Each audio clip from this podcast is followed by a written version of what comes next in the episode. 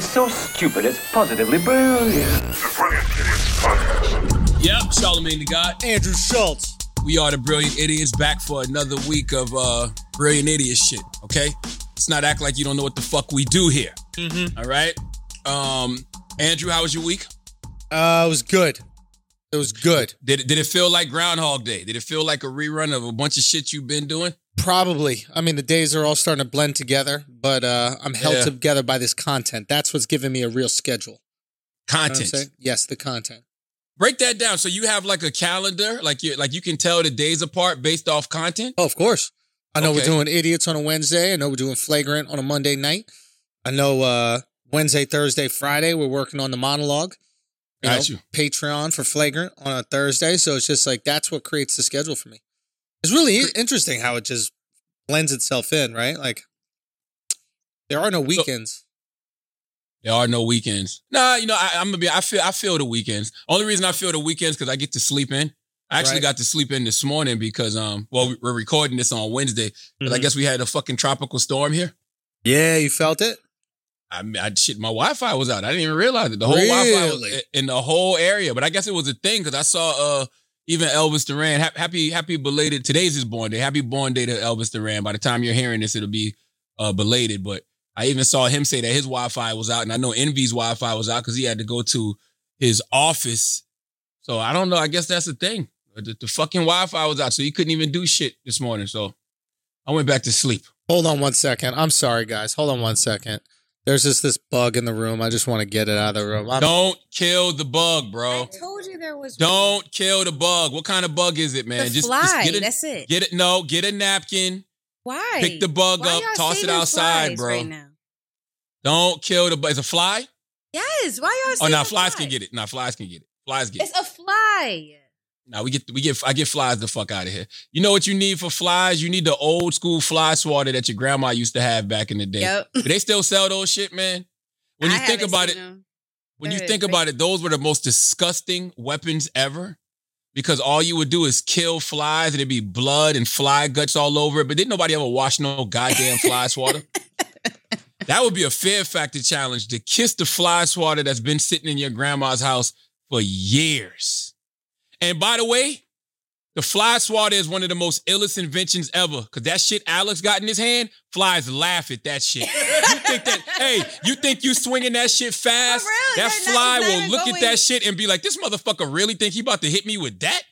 You know what I do though? I just You won't, you won't get near him. I just spray the flies with like um bleach or something like that. I Why never did that that. I, do they have fly spray? I don't think they got fly they spray have like they got fly raid spray. for roaches. But look, you spray it. It's not gonna hit them automatically, but it hits them slowly. Because I've been finding, I found like a dead Okay. fly randomly. Like, oh, I got him. Let's It just Yo, my bad. Let's start. Oh, there it is. Yo, yo, Yeah.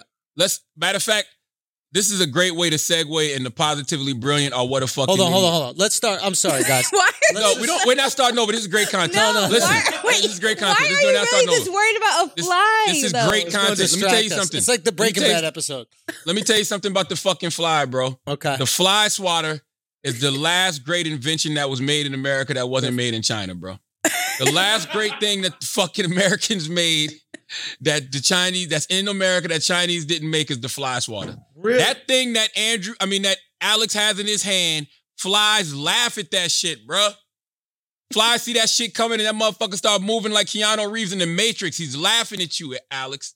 It's something He about the fly swatter, the way that the the the, the net is designed too. with the holes in it. For whatever reason, flies can't see that shit coming, bruh. See, look at him. He keeps I'll missing just kill it. that shit. No, Because he no, he didn't. He's a liar. He's a I'll just liar. He's a fucking liar. Murder He's a liar. Murder You're that lying. fly, bro. You bombed Iraq and there was no weapons of mass destruction there. You're fucking we lying, didn't need Alex. one. No, All you we didn't. need a little paper. Stop. Yo, you killed that shit, Al. No, oh, he they didn't. got- oh, there's another fly as well. That's the same fly. Don't try. That's the same fly. He's, fly. Now, now, now you fucking with y'all. He like these New Yorkers don't know how to kill no goddamn fly. Yo, I'm telling you. Listen, I, first of all, I hate when Southerners do that shit. Anytime a New Yorker bad at anything, is, oh, New Yorkers don't know how to barbecue no fucking steak. Or New Yorkers don't know how to cross no fucking street. What is this, yo? Why is it because we're know- from New York? You think we all got flies up here? You know, flies migrated from the south to New York because they realized y'all ain't had no fucking fly swatters. It was like, yo, they don't got no, there's no Migrated? They, they have The they have fly- no defense against us in New York City. Look, Andrew about to use his hat because he's like, he got a hold of it. Because you told me not to kill him. I was gonna scoop him up and I was gonna take Listen. him out the fucking uh, room, dude. Yo, the, yo, the fly is gonna be sitting around with his boys tonight, drinking out of somebody's cup. Like, yo, man, you wouldn't believe what happened earlier. Yo, it was these two guys. It was this white dude and this Puerto Rican dude. Yo, they was trying to kill me with record album covers, and hats, and nothing worked. It was like, really? Yo, we gotta go over there. What they had over there? A big cup of water. And a big- I'm telling you. What else did you see this week that was positively brilliant other than the fly swatter? Man. I don't know, man. What about you? What was your positively brilliant this week? Um, I got to give it up for the NBA. Why?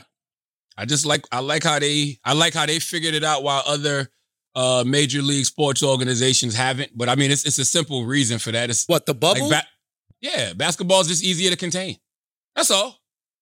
It's just Mhm. easier to contain. You know what I mean? Because all you need is a court, right? yeah. and you, and you get everybody in one place. You know, uh, the teams are smaller. It's like what twelve people per team. I don't know how many, you know, with coaches and everything else. I don't know how much people are actually on a team, but I think I read somewhere it was like three hundred or a little bit more than three hundred. Right. So it's just easier to contain. You invite a few media people in, lock the whole shit down, and have tournament tournament style basketball, and it looks fun. It looks dope. I'm not gonna front. It looks like it looks like NBA uh 2K to Do me. you, do you think that the staff? So right now, nobody's in the bubble. Nobody's out of the bubble. yes. Right. What do you mean? Nobody's in the. Like the bubble, uh, nobody can go into the bubble. No one can Yeah, come yeah, out. yeah, it's kind of yeah. like you're Gotcha. just locked in, and that's just whatever. It's this own ecosystem.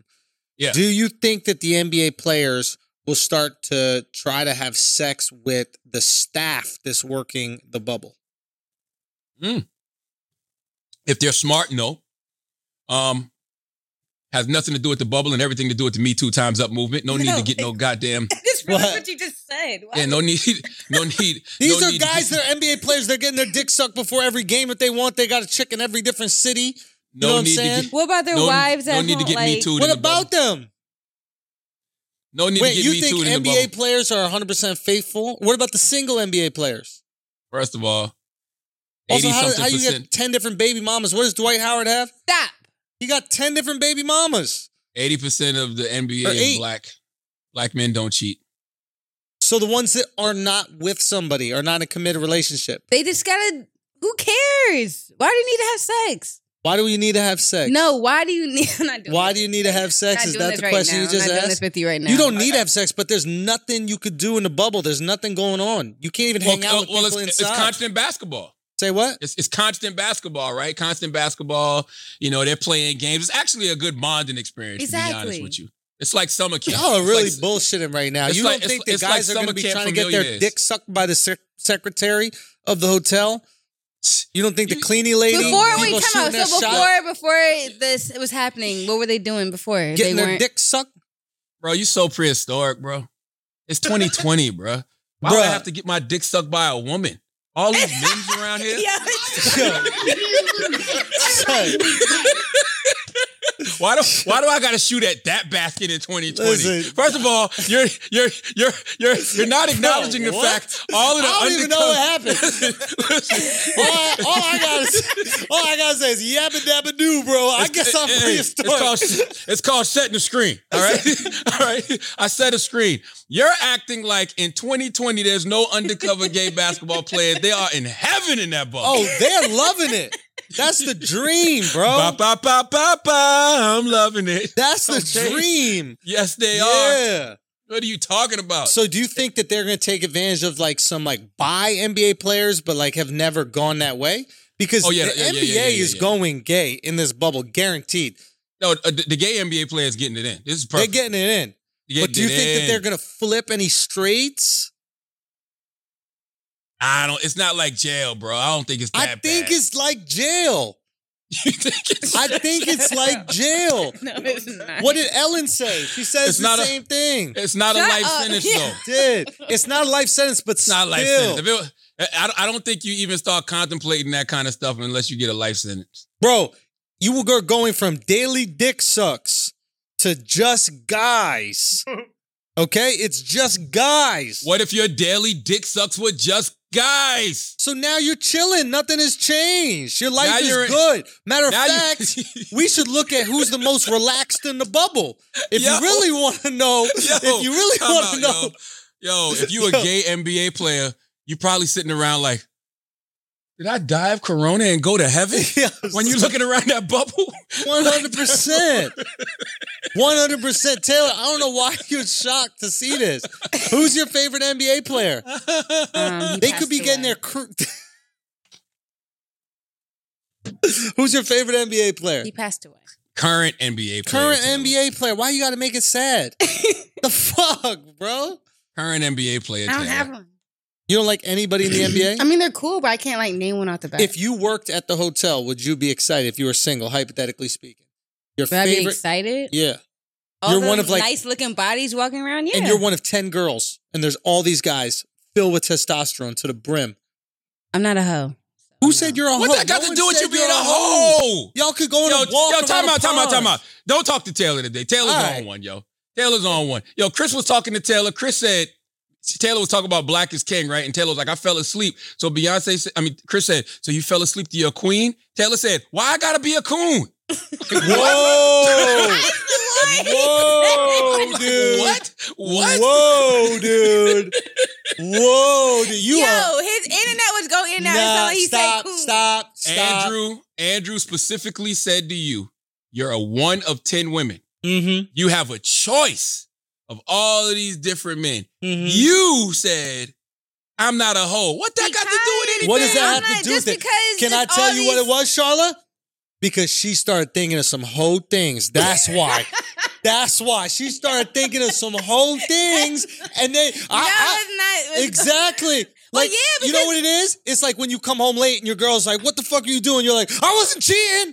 And she's like, "Wait, I never asked you if you were cheating." wa- You're like, I wasn't anyway. I am, I am not looking at Pornhub. yeah, I'm not watching no old women on Pornhub. What are you talking about? yeah. You just outed yourself. So you was- were thinking of whole stuff. Because what else? What's the end of the question? Taylor, you are a you are on. you are a Hold young Taylor. You are a young black woman who can make her own decisions. I Own know. You are some. If you are somewhere and it's a it's a smorgasbord of men to choose Mhm. from, and you choose to sleep with one, even if you choose to sleep with two, that don't make you a hoe. That don't make I know it know. doesn't, but, But they're what? not. They're gonna try to treat me like one and not take me seriously. Why How not? you So- figure? Just don't fuck. Don't fuck one of the duos. Don't fuck Harden and Westbrook. That's Just a don't fuck point. people on the same team for don't real. yeah, don't fuck don't people fuck that nobody are on the same team. Don't, Don't fuck, fuck duos. people that are beefing. Also, don't fuck twins. Don't fuck Kawhi and Paul George. Yeah, you You got know, to. don't You got fuck. Don't fuck Luka and and Porzingis. Yeah, That's all. you got to go different division: Eastern Conference, Western Conference, back back and forth. That's what you got to do for real. You can't keep the coochie in one conference. Word up. You gonna fuck. That's, you, that's the you- bubble you- rule. You're gonna fuck Zion and Brandon Ingram, and then Come wonder why they call you out your name. yeah. Come on. Yeah, and, and another thing that you need to start doing is start. You need to watch that Beyonce thing so you can put some respect on yourself. Yeah, Because I was talking about you building Yeah. relationship with a successful man. Word up. I wasn't Yeah. talking about no hoe shit. You just you just jumped out there and volunteered the whole shit. I ain't no hoe. I'm not God sucking damn, everyone's Taylor. dick. We are like, we didn't ask you about dick Nobody sucking. said that. Nobody Yeah. said that. All I told you was that you are a, a- a- a vibrant, a vibrant young woman who would have the pick of the litter there. Might even leave with a husband. you you don't know. with a. You get married at Magic Kingdom. I definitely when it. yeah. For it's in real, yo. Orlando. You might We as over- well. This is crazy. We over here thinking nice, wholesome stuff about, About how you. can get wifed up, and you just out here talk thinking about the trains that could get ran on you. That's the This is disgusting, thing. Taylor. That's This the is thing with girls these days. That's the thing with It's girls these days is disgusting. projecting their sex nonsense on us, and that's not what we're about over No, here. real, we thought you were gonna have some conversations, play a couple rounds of golf with Dwight I Howard. cannot stand y'all. But no doubt, y'all won. Y'all won that round. Go ahead. It's not. A, it's not. You know what? It's not a game to be won. you know what I'm saying? It's really not a game to be won. It's not a game, bro. It's It's not. not a game. We're out here because don't- we care about you. So you don't like the new NBA format shows? No, it's not that I don't like it. I actually think they did a really good job visually. It looks Mhm. fine. For me, it doesn't mean anything yet. Really? Like I'm, I'm seeing the games and I'm like, what is it? It's like still the regular season. Like what? Eh. Like these games to me are like preseason. It feels like preseason. One week, once we get into playoffs, I think I'm gonna take it seriously. But these games, I could give a fuck about. Yeah, they balling though. I'm not gonna lie, like they balling. I mean, I guess because they don't have anything to do but play ball, Mm. and they haven't played ball in months. Yeah, They they balling. yeah, they're going for it. Yeah, I think so. The one question I have is like, are you gonna get the same effort from the players when without the crowd there that's like cheering them on? Like you know those moments when it's like Steph Curry is going crazy, he just hits four threes in a row, and the crowd's erupting and everybody's losing it. Are you gonna get those same moments without the crowd? I would love to know. That's a great question, and I would love to know what is the percentage of crowd energy that people take in. And what I mean by that is when you're an NBA player, a certain portion of you, a certain percentage of you on that court has to block all that shit out, right? Yeah, and, and you have to do that home or away because I don't think it's something you can turn on or off. Meaning, like if you're on a away court and people are booing the shit out of you, you got to block that out. But if you're at home and people are even cheering you, you still kind of got to block that out just to perform and get in here. It's Yeah. like it's kind of like when my daddy used to say, "You're never as good as they say you are, and you're never as bad as they say you are." So you don't really pay attention to either or. I wonder how much. Of, what's the percentage of of of just crowd noise and crowd crowd energy they block off and don't take in? yeah, or maybe it's something that inspires them either way. Like some people might get inspired by the booze. True. you know, and it motivates True. them. It's like, oh, I'm gonna lock this guy up now. There's no way he's gonna score me if everybody's gonna be booing me like that. You know, Yeah, I I can't mean- wait to give him buckets. But I, I will say the one thing that we don't give um any athlete enough credit for uh is because I think we don't recognize the mental fortitude it takes to be them. Um, our emotional fortitude it takes to be them. Because I think a lot of times when we think mental, we think IQ. So you might hear one of these guys talking in an interview, and they may not be the most intellectual or articulate, but on that court or on that field, they have high levels of IQ. So I think that they have to go places in their mind that we don't go on a regular basis. Right. So I actually think not having the crowd will make for better basketball because it's gonna make those players have to dig deeper Hmm. into their psyches. Hmm. You know what I mean? Yeah, it, Uh, or it could benefit the mentally weaker players, like the players that get nervous, the players that you know they uh, choke under pressure. Now they're not going to feel that same level of pressure because there's not going to be twenty thousand people screaming at them Yeah. every time they fuck up. Yeah, it's Yeah. going to be interesting. The playoffs will be interesting. I'm excited to see what happens, man. I'm really excited to see what happens. I am too. Um, positively brilliant this week.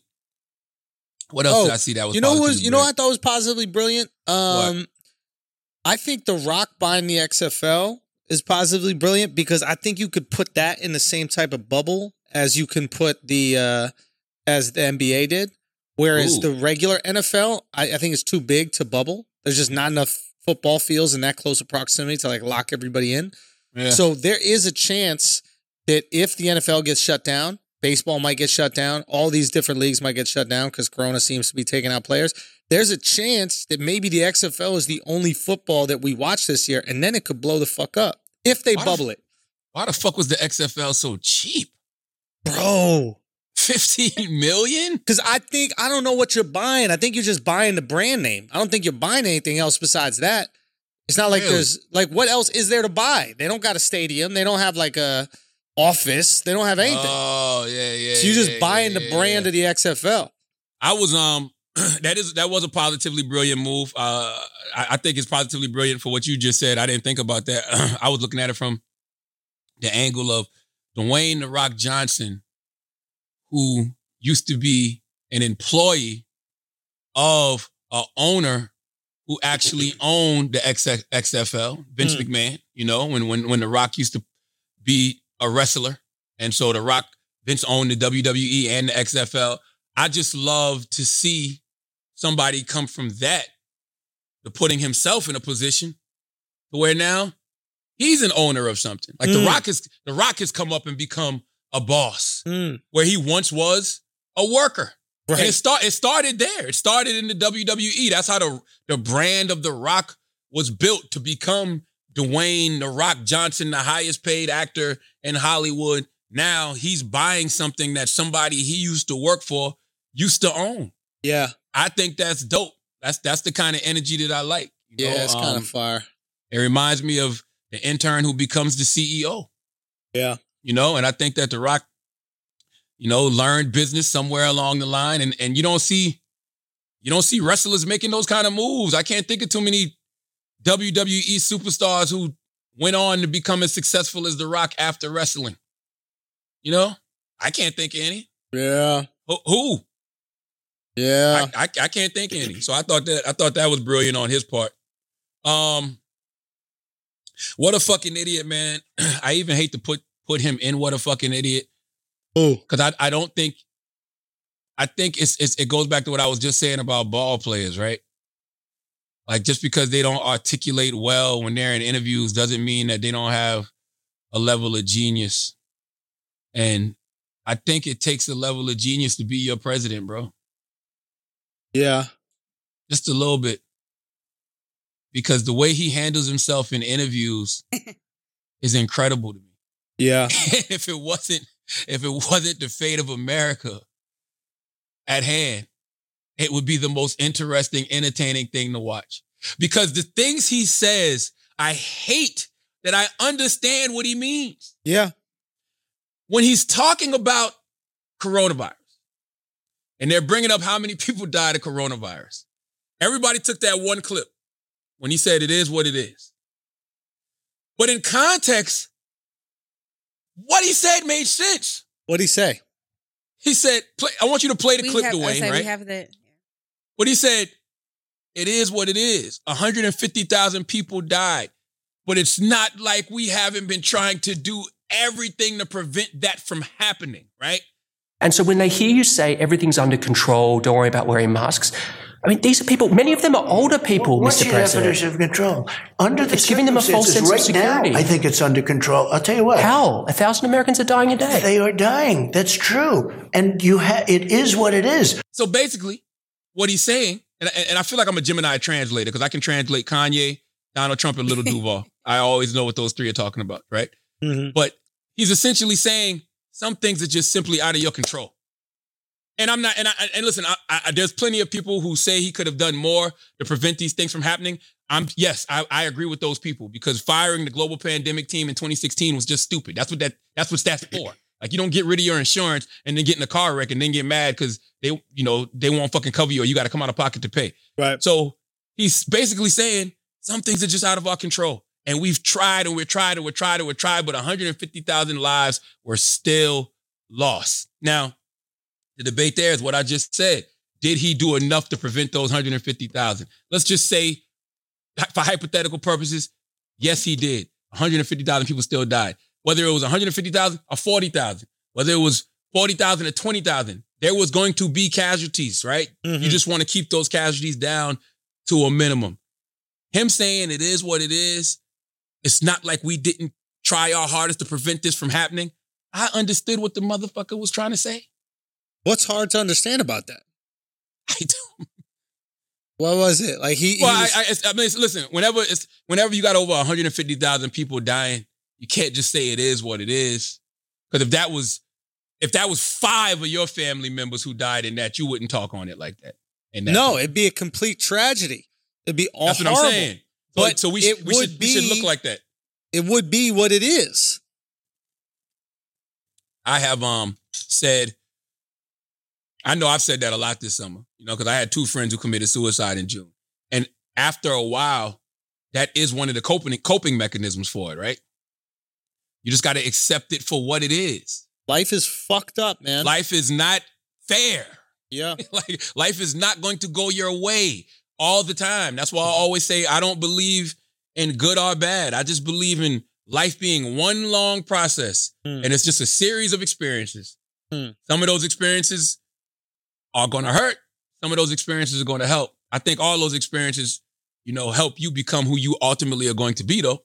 Yes. Now, in the case of America, is there something to learn from this situation? Of course it will be. Do we see the lesson now? Maybe not. Maybe some of us do. Maybe some of us don't. Maybe we won't realize it till two, three years down the line. Maybe it's just a major fuck up. And guess what? When major fuck ups happen, things like this happen. People Yeah. die, people get sick. Sadly, that's just so I'm about to say that's just the way that it is. So whether you're saying it is what it is, That's just the way that it is. But I understand. I understand when people are sensitive and they've they've had something horrible happen to them. They want empathy. They want concern, and maybe that's the role of a president. You know, maybe that's one of the things Obama was so great at, or Clinton was so great at, is that he could talk to the moment in a way that would kind of console people and make people feel more comfortable. And, that's why I put him in the what a fucking idiot category. Right. Because Trump all you got to do is show some empathy. He has no empathy. Trump doesn't have that gear. He's not. He, None. He's, he's kind of like Kanye in the way he communicates. You know, like Kind of? yeah, like like in a, Kind of? Okay, very similar, and, and I mean that. I mean that in terms of, of a compliment and a diss, because if it's something that resonates with people that Kanye says, right, it's exalted. People love it. George Bush don't care about black people. people talk about that to this day. He just spoke to the feelings, and I'm sure, I'm sure Trump has a million lines that are similar to that, right? Which people are like, yeah, fake news, yeah, crooked Hillary, yeah. He knows how to like market ideas. But if you're going to him and you're like, i he's not the guy that you go to and be like, I'm feeling sad today. He's gonna be like, he's Like, an old. it is he- what it listen, is. Yeah, Well, he's an old. He's an old school father. It is Yeah. what the fuck it is. Man, the fuck up. Man up. What you mean you feel sad? What's Fucking mean sad? you feel sad? Put some makeup Fucking on. sad. You guys don't think he has a responsibility as the person effectively in charge of the federal government for coordinating this country's response to that? You guys are just going to let him off the hook for that, and it is what it is. Chris, you're not listening. Chris, I'm Chris, hearing everything you're saying. And by Chris. the way, you ended it with just like how Trump ended it. You said it is what it is. yeah, Chris. okay. Yeah, That's exactly Chris. what, That's Take what we're what that. he's saying. Time out. What we're saying is exactly what you're saying, Chris. Yes, as president, he Yo. should have empathy. He has Chris a responsibility. He has a responsibility to keep the temperature of the, the country down, but he's not capable of doing that. Listen, Chris He's just not. wants division in this country, bro. We all know what side Chris is on. Chris Oh, come is on, working goodbye. for the Chinese. I'm on to his ass. Hey, Chris. just said bye boy to you. Bro. hey, bro, Chris, Chris, don't think Chris, I'm not on to Chris, you, bro. That's yo, CCP over there. That's Yo, Chris, CCP. Time out, time out. Chris didn't even mute. Chris got the fuck off altogether. Wait, he got off the call? he did? got off the call yeah, altogether. because he knows who else was listening. but Chris is He knows Chris, who else was listening, bro. What, what Chris is is failing to realize, we're saying exactly what he's saying. He just said it in a much more articulate, intelligent, Chris- book writery way. Chris wants that division, bro. You know No, what Chris is right now? Chris Chris is sitting in a in a temple about 1000 stairs into the sky. Okay? Above the cloud line. You got to walk up 1000 straight stairs to get there. And he's he's trying to stoke that division, bro. He's trying to tear us apart, tear this country apart to benefit No, one oh, place. no, no, I can't. Uh, th- th- there's nobody doing a better job of that than Donald Trump, though. And the reason Donald Trump is doing a great job of that is to what we're saying and Chris is saying is because he doesn't know how to bring people together. He just doesn't know how to do it. It's not in him. Like it's he, like you said, he doesn't have that gear, bro. It's it's not only a gear, it's a practice, right? If you're a business, if you're a businessman or woman, Taylor, you have to appease the people that support your business. So he's just treating the com- the country like his business.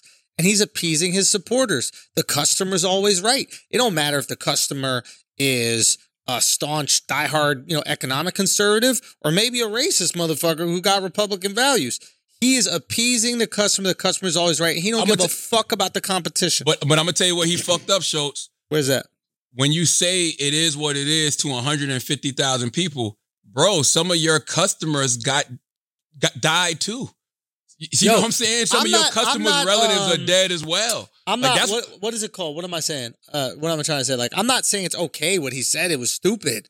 It was dumb from a PR perspective. Like, let's say that's how, that's how you feel. Even if that's how you feel, you got to know better than to say that. He can't. This is a guy who doesn't listen to anybody. Yeah. He, he doesn't listen to any notes. I'm sure that he has people around him that prep him for this shit, but he don't remember none of this shit. Like, so he goes with his feelings. Yeah. He's a guy who always moves off emotion, not strategy. And by the way, it's probably worked for him his whole fucking life for the most part. Saw that with John Lewis. What's the John Lewis thing? John, I didn't John- watch the whole John- interview. What was it? I'm gonna be honest. See, and here, here I go. Here, here Here they- you go, they- Charlotte. Here you go. It is what it is. Time out. It is what Time out. it Here you go. Necessary for him to Once say. again, once again, I'm playing white devil's advocate here. what he hey, said hey, about what he said hey. about Representative John Lewis was all the way fucked up. But I didn't expect anything less. He's a petty motherfucker. He said John Lewis didn't come to my inauguration Why didn't he come to the inauguration? Because he doesn't agree with Donald Trump and Donald Trump's policies, of course. Trump is so petty that even though John Lewis is dead, Mm-hmm. Trump is like, he didn't come to my inauguration. Now, Lil Boosie did an interview with DJ Vlad a long time ago. Uh, It was Yeah. maybe a couple years ago. Yep. And Boosie said, if I don't like you, I'm not gonna pretend to like you after you dead. Interesting. he said, if I don't like you, he said, if it was F you when you was alive, it was gonna be F you when you was dead. We say keep the same energy. Yeah. But that So do we respect it? No. Was he wrong as the leader of the of the of the country? Yes. But as the human, eh, that's his right. If he don't, that's his right to say, yo, I don't rock with John Lewis. I didn't rock with John Lewis in the life. He said, I didn't know him. I didn't know the man. Yeah. I didn't know the man. He didn't come to my inauguration. I know that much. So. I mean, you knew him. You knew him enough to know he didn't come to the inauguration. Because he's petty. He's the type of to keep names. Who didn't Right. come? Who didn't come to my inauguration? Write that name down. I remember that in the future. Because by the way, he gave it up to Herman Cain. Even Yeah. though he's the even though he's partly to blame for Herman Cain not being here no more. Right. you know what I'm saying? Because as a leader, you gathered all those people together knowing that the country wasn't ready for that type of congregation yet. This man caught coronavirus. This man passed away. Didn't wear no mask, was on Twitter saying how, yo, we don't have to wear no mask. America's tired of it. Now he's not here anymore. That's why I don't, certain things I don't like. You can't play with certain energies, bro. You know, you just Mm. don't do that because you Mm. just never know. So Herman Cain played with that energy and he died from that energy. Mm. Trump gave it up to him. Trump gave him a nice long Twitter rant or a nice long Instagram caption, whatever it was. Said he was a Mm. great man in all of this because he knew him and because Herman Cain supported him. So Trump is really a guy that's like, yo, if you ride with me, I ride with you. If it's F me, it's F you for life and in death. Yeah. It is interesting. It's like relatable in your favorite rapper, but it's not what you want in your president. Yeah. I think that's what it really comes down to. Yeah. So then we got to think even, about hey, not even just your favorite rapper. You're just any when when you're in a position where you control the, the country yeah. and you're over the country, bro, you just can't move like everybody else. Maybe we want our presidents to be fake, and maybe Trump isn't fake enough for us. And maybe that's why we get upset. Like, we want our presidents to lie to us. We want our presidents to give us hope. We want our presidents to be almost like our parents when we're kids who are going to just tell us everything's going to be all right. We're going to figure out everything and everything's fine. And um, when we don't get that from our president, whatever side doesn't get that gets enraged. I think um I think you're right. And I think we want that from everybody. This is actually a good deep dive. I think I think we want that from everybody. I think in order to get to that that place of real healing, that place of real honesty, I have to start with the bullshit. Like before I tell you that you did something wrong, I got to tell you how great you are. you Mm. know what I mean? I got, that's just the Yeah. era we live in. You Yeah. might not receive it if I if I if I if I if I just come out boom out the gate and I'm telling you, yo, you were you were effed up for this and you were effed up for that and you were wrong for this, yada yada yada. You might not receive it, but if I take that medicine, put a little sugar in it, and give it to you that way, you know. Yeah. Remember when you was a kid and they take the spoon and airplane, airplane, runway. I, you have to do that. You just do. People don't like shit straight with no chaser as much as we say we do. Hmm. Good or bad. Yeah. Good or bad. Don't tell me. Don't tell. Like that's why. What, what they, they sit you down and say, "Okay, I got good news and I got bad news. Which one you want first? Uh, That the answer to that question really determines what type of person you are. right. Seriously, can you handle the bad news first? Most people can't. Nobody No. wants bad news. Nobody wants bad news. And nobody wants, to be honest, like we do want the truth, but we want it in a way that desensitizes us first. Maybe that's what you're saying, like building them up. Maybe that's what you're saying. Like we want to be understood before we get the truth. Like if you got to tell somebody who they are, you got to tell somebody some horrible news about something. Their feelings need to be acknowledged first. And that's something that Trump does not do. That's something that Kanye does not do. That's something a lot of just poor communicators do. And I'm not going to call Trump or Kanye poor communicators, even though I have, because they're exceptional at communicating certain things. Right? Like if you listen to Kanye, you listen to Trump, you listen to certain people, they're just kind of funny and they'll make points that some people might seem uh might say are like brave to say because others wouldn't say them in that situation. So you kind of value that.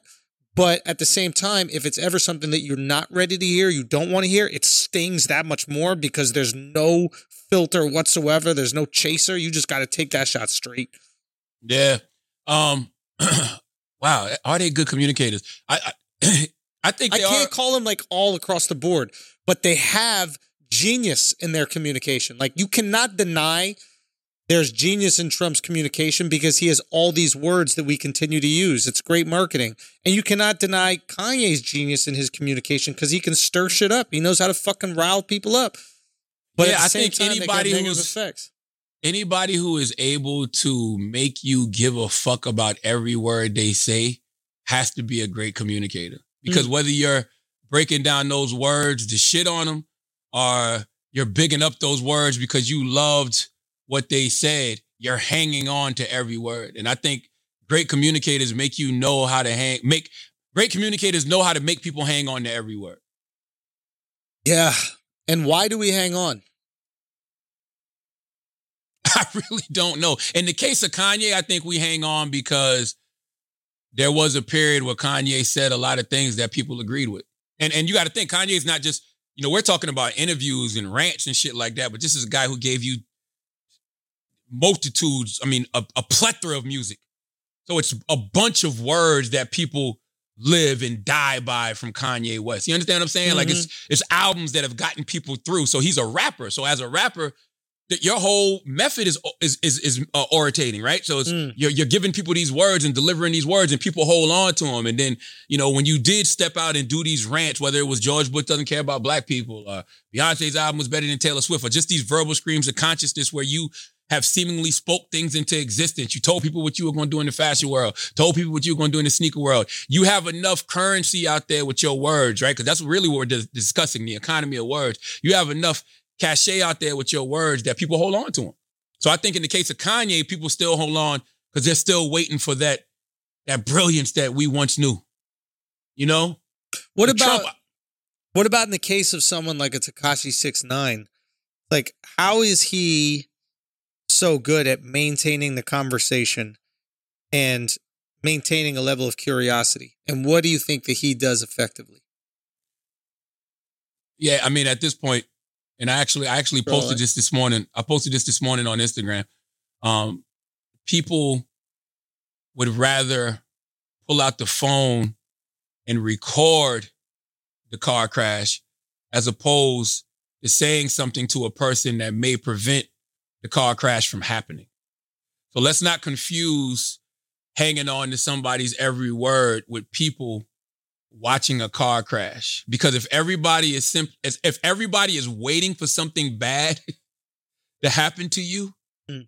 they're not paying attention to you because what you're what you're saying is so intriguing So you don't think there's any people that are just like curious about him?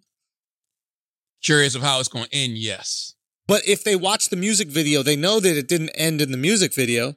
So But they want- they're, they want to they want they want to keep they want to keep justifying they want to keep justifying what they already feel which is something bad is going to happen to the kid so you're saying they're following the story as it comes to an end. They're watching. They're watching the car, waiting for it to crash. Just like this guy's drunk. He's got a mask on. He's got his Uh-huh. eyes covered. yeah, yeah, He's yeah. smoking weed. Yeah, yeah. He's letting the car drive by itself. Mhm. it's only a matter of time before he runs into somebody. You And- what I'm saying? Yeah, no, that makes sense. And I think it's a good it's a good description because he's done an amazing job of garnering attention without quality. And he even talks about the lack of quality. Right? He has that Angie Martinez interview where he's like, My music's trash. I mean, it's hot trash. Like he has this amazingly like kind of humble, self-deprecating, you know, outlook on his on himself. But he Yeah. knows how to like garner and continue that attention. And you're saying it's part of the car crash. And maybe that's what we're all following. I guess. I don't know. But I he wonder, found a way to um, monetize it. I wonder, and you know, it's so interesting. We've always compared, you know, Tekashi to Trump. Um, but I kind of see the same energy in both of them at this moment. And it's kind of like a drug dealer who knows he's about to go to prison. When drug dealers know they're about to go to prison, like when they know the feds is on them and they know that any day it could be over, Mm. they just start wilding. You know what I mean? It's almost like it's it's it's, it's kind of like a cry for help, almost. You know, it's it's kind of like uh desperation, desperation that started to set in, and that's when they just start to really do and say anything in order to survive because they can feel those walls closing in. And you don't know how much time you got left. In the case of Trump, could be 90 days, but I don't think he's leaving. So, Right. you know, I think he's going to at least hold on till January. You know, I've been said this. I've been said Trump is going. I don't. I don't know how, but he's going to manipulate some shit in order to find a way to stay into that stay in that White House. And I think it's the same with with with the dude. I think that he um he might feel them walls closing in. He don't. He may not. He he may not know how long he got, and he may not give a fuck. Hmm. For real. He might- I'm gonna enjoy myself while I'm here. I'm not here for a long time. I'm here for a good time. Maybe that's how he's feeling. Do you think people ever get to that state if they're not What? facing like um fatal illness? Like, Yes. do you think they're actually? You think there are guys who are just like, look, I'm probably gonna get killed within the next few years, so I'm gonna while out until that happens. That's a that's a Well, well, yeah. I mean, I know plenty of dudes like that. Like, I mean, we know one. really. Lil Duval is like that, and and and and not No, only Lil he's not. Duval. Lil Duval has been accepted that he could die at any moment. No, no, And and he he accepts that that's part of life for sure, but he's not purposely living crazy and reckless. Knowing well, not not not crazy and reckless, but he's living. He's clearly living his life out loud. He says it. I'm living my best life. Like Yeah, but he's not that- trying to do. He's not like going out of his way to do things that will kill him. Like he'll he, he actually goes out of his way to do things that will make He's him living. live longer. Yeah, Oh, yeah, like- he's living. He's living. I don't. And by the way, I don't think, I don't think dude is doing anything to get himself killed. He's clearly not. He's walking around with 100 security guards. I'm just simply saying, if you know people are gunning for you, yeah. right? If you know people want you out of here, if you're not even sure, you don't know, you don't know what could happen. You're gonna live your life freely as possible. All right, I got a question.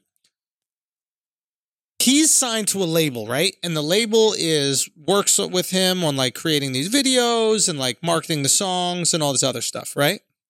Mhm. We have to assume, right? Mhm. Intimately involved in him.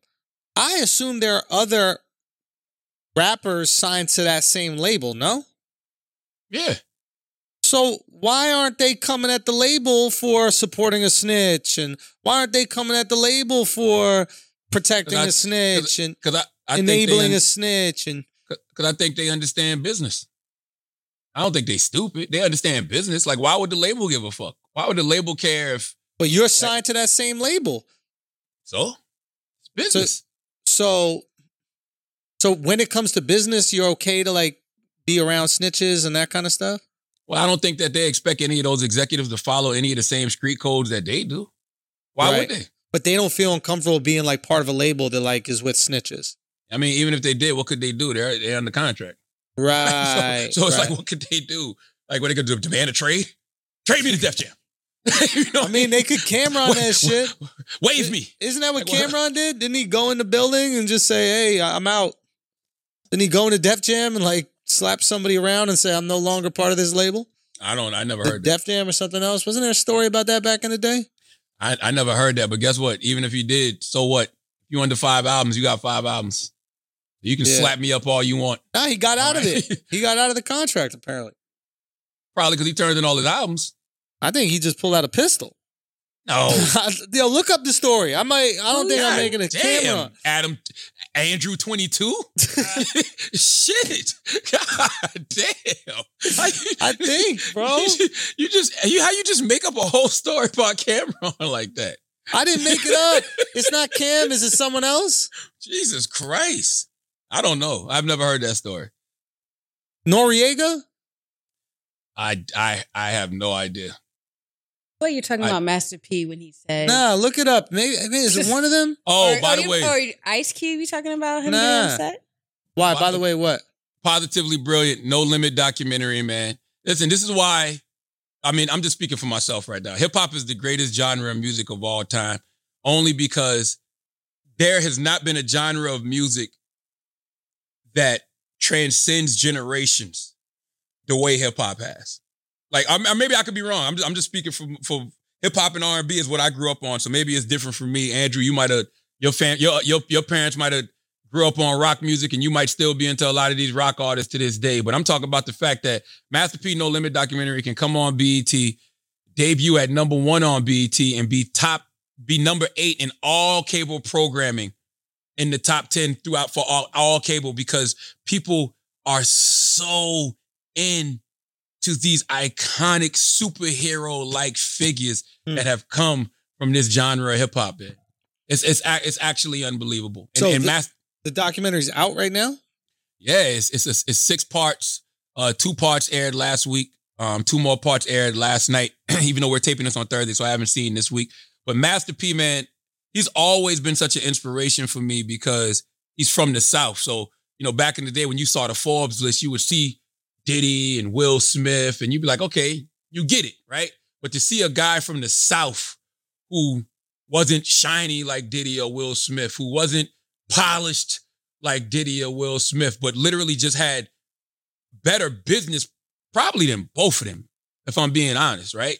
Only because the deal that he decided to take, Jimmy Iovine offered Master P a million dollars to sign. Master P was like, if this white man is offering me a million, I'm worth about 30 or 40. Mm. So I got, I'm, he said, I'm not doing it. So he, so he- Jimmy Iovine told him, yo, you leave this office, this deal's off the table. He left, right? Then he went and spoke to a lawyer. It was actually Michael Jackson's lawyer. I think he had to pay the lawyer just like 25 grand just to have a conversation with him, right? Whoa. And Michael Jackson's lawyer was like, you, what you need to do is get a, a precedent and distribution deal. You get 85, let the label get 15. So he went looking for a company that would give him that. And now that he has this knowledge, he's armed with this knowledge, he goes into priority records. That's what he ends up getting. Then he ends up selling a little bit more to ownership, like I think it was like 5%. So he could get like a quarter million dollars just for marketing and promotion. So I think it was like ended up being like 80, 20 or some shit like that. But either way, you're getting 80% of all profits. That's how he ended up on the fucking Forbes list. Right. And then to go in there and tell the label, look, because he would say he was looking doing the math. He was like, yo, my album went platinum. Made $16 million. What if I put out one of these shit a week? How much money would I make? Went into the office, telling the executives what he's going to do. The executives are telling him he can't do it. Master P said, I had to remember. I'm 80%. Uh. y'all 20%. Y'all do what I tell y'all to do. So he said, he looked around the room and said, Y'all think because y'all white, y'all right. He said, I'm putting out an album a week. Do your job. And that's what he did. That's how No Limit became No Limit. He put out how- a new album. He put out a new He put out an album every week for a year. And I remember that. I Hold was on, we hold was in an album. an album, but it was but it was different artists. It wasn't just Master P.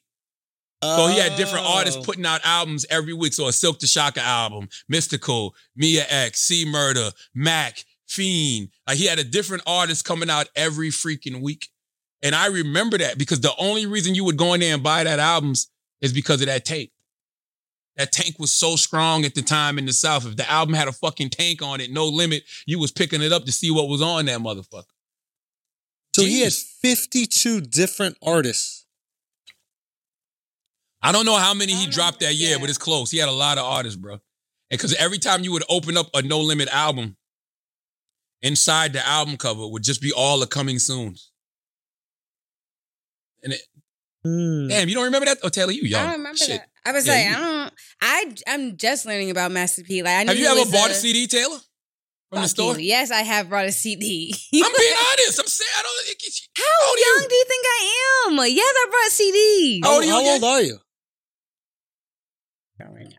I just don't know how continue the old you continue the conversation. I I'm was just just gonna curious. say that um I always knew that Master P was a businessman, but I didn't know like the story behind it. And that's A brilliant. lot I more love people betting on themselves. That's the And- and that's why you should Exactly. watch the doc. That's I why the story is so, I just loved his dance. Remember he would do that shit. He'd go, bruh. Master P had an amazing life that people don't talk about, man. Master P fucking made, made two and he made. I don't know what the hell that is you doing. That's to make him say nah. Make him say nah.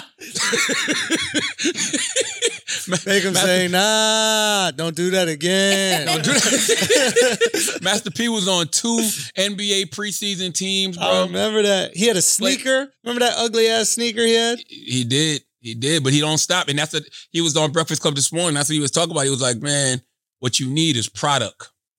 Product is what separates you from everybody else. Mm. That's what you want. You want to sell product. And he's right. Everybody that's filthy fucking rich sells product, bro. What do you think his competitive advantage is? Being from the South. But outside of that, like When you say no, there's a lot of people going. that are from the South, right? What is mm-hmm. it that he is exceptional at? Like some people succeed because they're amazing organizers. Some people succeed succeed because they're visionaries, they're innovators. What is Master P? You've spoken to him, you've known him for a while. What do you think he is so much better than his competition at outside of Um, rap, let's say? vision, uh, faith, faith in faith in God and faith in himself, and um, business acumen. You know, just just being able to sit down and soak up information. Like sometimes, man, we He's have. not Uh, emotional either. we, we, we, what'd you say, Taylor? He's not emotional. Like he was saying that he don't let um his emotions kind of get involved in the business. Mm. If he don't, um, he's not gonna like what he said to Snoop Dogg. Like don't mess with. Oh yeah, um, don't do the fuck Suge Knight, shit. and yeah. then Yeah, don't talk bad about him either though because it's Because he helped you. Yeah.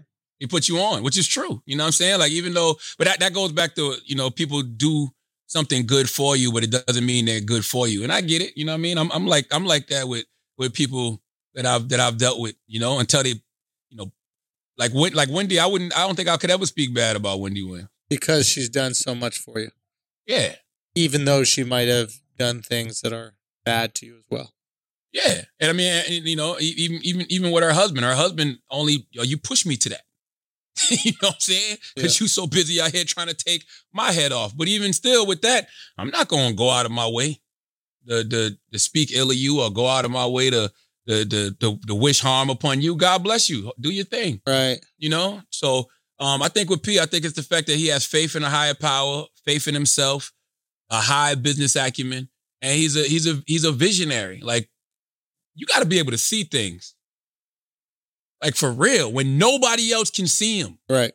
Like I can't explain to you why the the tank should be my logo. Nah. I can. I can be like, yo, I, most of my family was in the military, which P's family was, and we grew up off that military discipline. That's why I want to use this tank, right? But you may not see the vision, like a tank. Yeah. Tank. I don't, I don't fuck with the government. Uh, I don't fuck with America. It ain't about that. It's about the discipline that the army instills in you. It's about what that tank represents. That tank represents discipline. It represents having a foundation. It represents structure. It represents organization. That's what we're building here, right? I can't explain that to you. I just got to show you.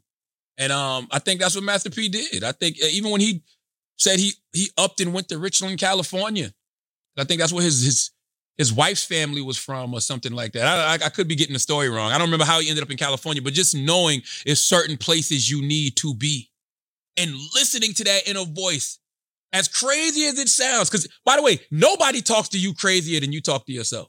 Hmm. Salute. I, it's a woman, man. Her name is Neek.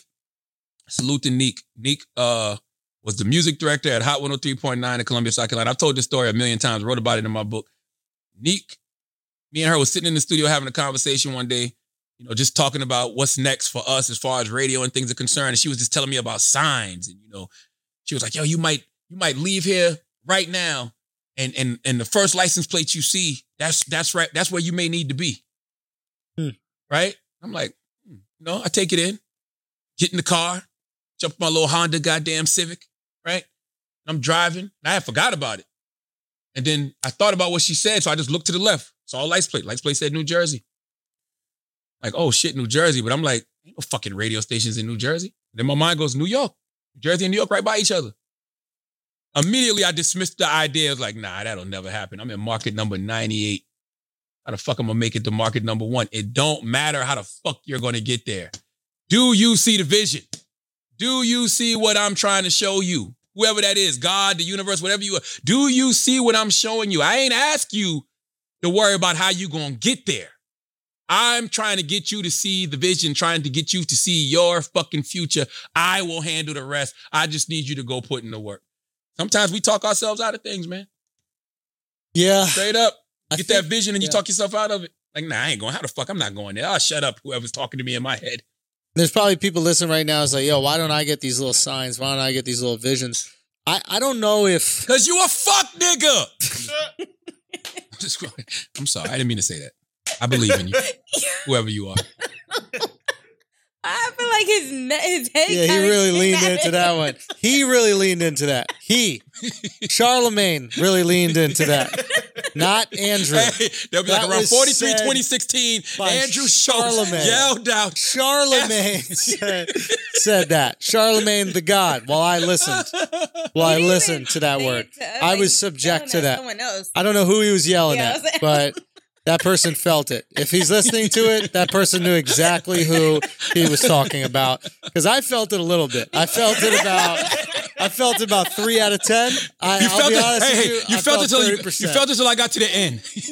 I, yeah, Like, I don't know if this, I don't I'll know if this honest- applies to me. I'll be honest with you. I felt the whole thing, bro. I felt it all the way through. I felt it all the That's way right. through. That's right. That's that African DNA in you. African. That's that black magic, bro. So, in all seriousness, though, I think sometimes there's people who like, well, why don't I see these signs? I see that kind of stuff. I don't know if things present themselves as signs as much as people who believe in themselves see signs in everything. And I think when you believe Mm. in your ability to do certain things, when Like you that. believe in your ability to like achieve your dreams, you see a license Mm. plate and you see more than New Jersey. You see New Jersey, which is the place next to New York, which is where you should do radio. And if that was a sign, that's a convoluted ass sign. You know what I mean? If God's like, yo, I want you to be in New York, so check out this fucking Paterson, New Jersey license plate. No, I'ma tell you why it's not a bit of con- a mix up. I'm gonna tell you why it's not a convoluted sign Right. though, because you know you're a joke writer, Mhm. right? You and your team can be sitting around writing, and then one thing, right, Triggers the next, for sure. triggers something else. For you know, sure. takes you in a whole nother direction. You're like, oh shit! And next thing you know, you don't put the whole thing together. So that's what it was. You see that sign, it says Jersey. Next thing you think, Jersey ain't no radio station in New Jersey. Well, New York is right there. New York. Ah, you know, so so boom, the puzzles, the whole puzzle starting But to I think together. I think what happens is when you believe in yourself, you start to see those puzzles. You start to see the pieces. It's no different than like when you get a new car. All of a sudden, you start to see everybody else who got that car, and before Yeah, you got the car, yeah. you don't ever see the Acura, right? Yeah. And once you have an Acura, you see Acuras everywhere. Like if you're a girl, right? You buy a new skirt, and then all of a sudden, you see every single chick on Instagram got that skirt, or you're walking down the street, you see. You see more people with the thing that you Yes. have, and you're like, "Oh my god, why like you wearing Taylor, the same fucking thing?" Taylor I'm got wearing? the African earrings because she saw Taylor Rooks with the African chain um in the Breakfast Club I interview Is a that couple true? days First ago. of all, fighter. I've been had this. Don't even try it. Never seen him. Point is, Never seen you. point is is like I because I've been trying to understand like why is it that I guess and I'm saying maybe Ma- maybe Master P looks at things like this. You probably look at things like this. I look at things like this, and it's like every situation is, is an opportunity if you see it in that way. You know, like I think a lot of people what happened with the pandemic is you know they're like oh my god we can't go to comedy clubs or we can't go into the radio. We can't do anything. We got to shut everything down. And i know a lot of like my colleagues they just moved into their parents place. They went back home. They're chilling. They're doing nothing waiting for shit to come back. And all of us at the studio were like oh it's go time. It's go time. We got an opportunity. This is an opportunity. This is not the opportunity to sit back relax and do nothing. This is an opportunity to go hard when everybody else might just be relaxing. So Maybe yeah maybe believing in yourself um gives you vision, and maybe not believing in yourself blinds you. Oh, 100%. You know what I'm saying? that shit could be right in front of you and you Yep. will not see it because you don't believe in yourself to be able to. You got your head down, you're moping, you're not paying attention. That's why Tupac said, "Keep your fucking head up." You know what Yeah. I'm saying? Keep Yeah. your goddamn head to the sky. Like for real. Like I um I uh yeah, it's hard to explain vision, bro. And I can't do it anymore. And the reason I can't do it anymore is because I'm the type of person that likes to I'll say something. I'll be like, yo, this is gonna happen. Yeah. Or or, or, or, or that person is next. The only reason you might remotely catch me explaining it because we got a fucking podcast and we got to fill an hour and a half. Other than that, I wouldn't. Try, I wouldn't care to explain shit to y'all motherfuckers. I'd just Yeah. rather show you. I'd rather say it, And then see it happen. and then when it happens, it happens. Yeah, you know, yeah, because what happens when you have belief in yourself, your vision opens up so much that, bro, you really do start seeing what what could happen for everybody else. yeah. I'm not even joking. yeah. Like that's why that's why the person people think that the uh the the, the person that has success is the person that people go to. It's like no, the person that people go to is the person that can see things that you can't see. You know yeah. how many people around me see things in me that I haven't seen in myself that have Mm. gotten me on the path that I'm currently on? Right. And that shit don't be having nothing to do with radio, don't have nothing to do with TV. Yeah. and, I mean, don't get me wrong, there are people that have definitely seen those things and be like, damn, could I do that? right. like- like mm. you have to be that kind of person can you see something in somebody that they can't see in themselves can you see something someone is doing and be like yo you know where that person really should be yeah. they should be doing that Right. and guess what the person that you're talking about has to believe in themselves or they're not going to believe you Yeah. That's it. They have to believe that their up. ideas are good. They have to believe their ideas can be successful. I remember uh, something that Duval said to me once, and it's something I always remember. It's uh, if you can't change the situation, change your perspective. And that is what I take into everything that could ever happen in my life. If I Right. cannot change the situation, change perspective. I cannot do stand up comedy right now.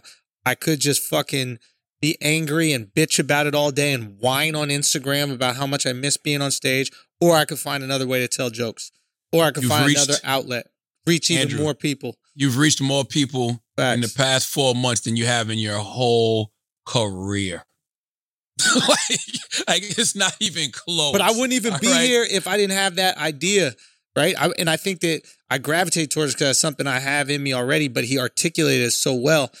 So now when I see this thing happen, when I see stages shut down, or even anything, it could be anything with podcasts. Doesn't matter what it is. My mentality is not to go, oh, how fucked are we? My mentality to go is, how can I take advantage of this? let's talk about it right Yeah, I like I like celebrating my people. Let's talk about it because Andrew did something that for years I never understood why comedians didn't do. Hmm. Because I always and, and, and, you know comedians tried to explain it to me over the years, and I just always thought that was whack. First person I saw do it was Kevin Hart, right? right, And what that is, come out with new material all the fucking time.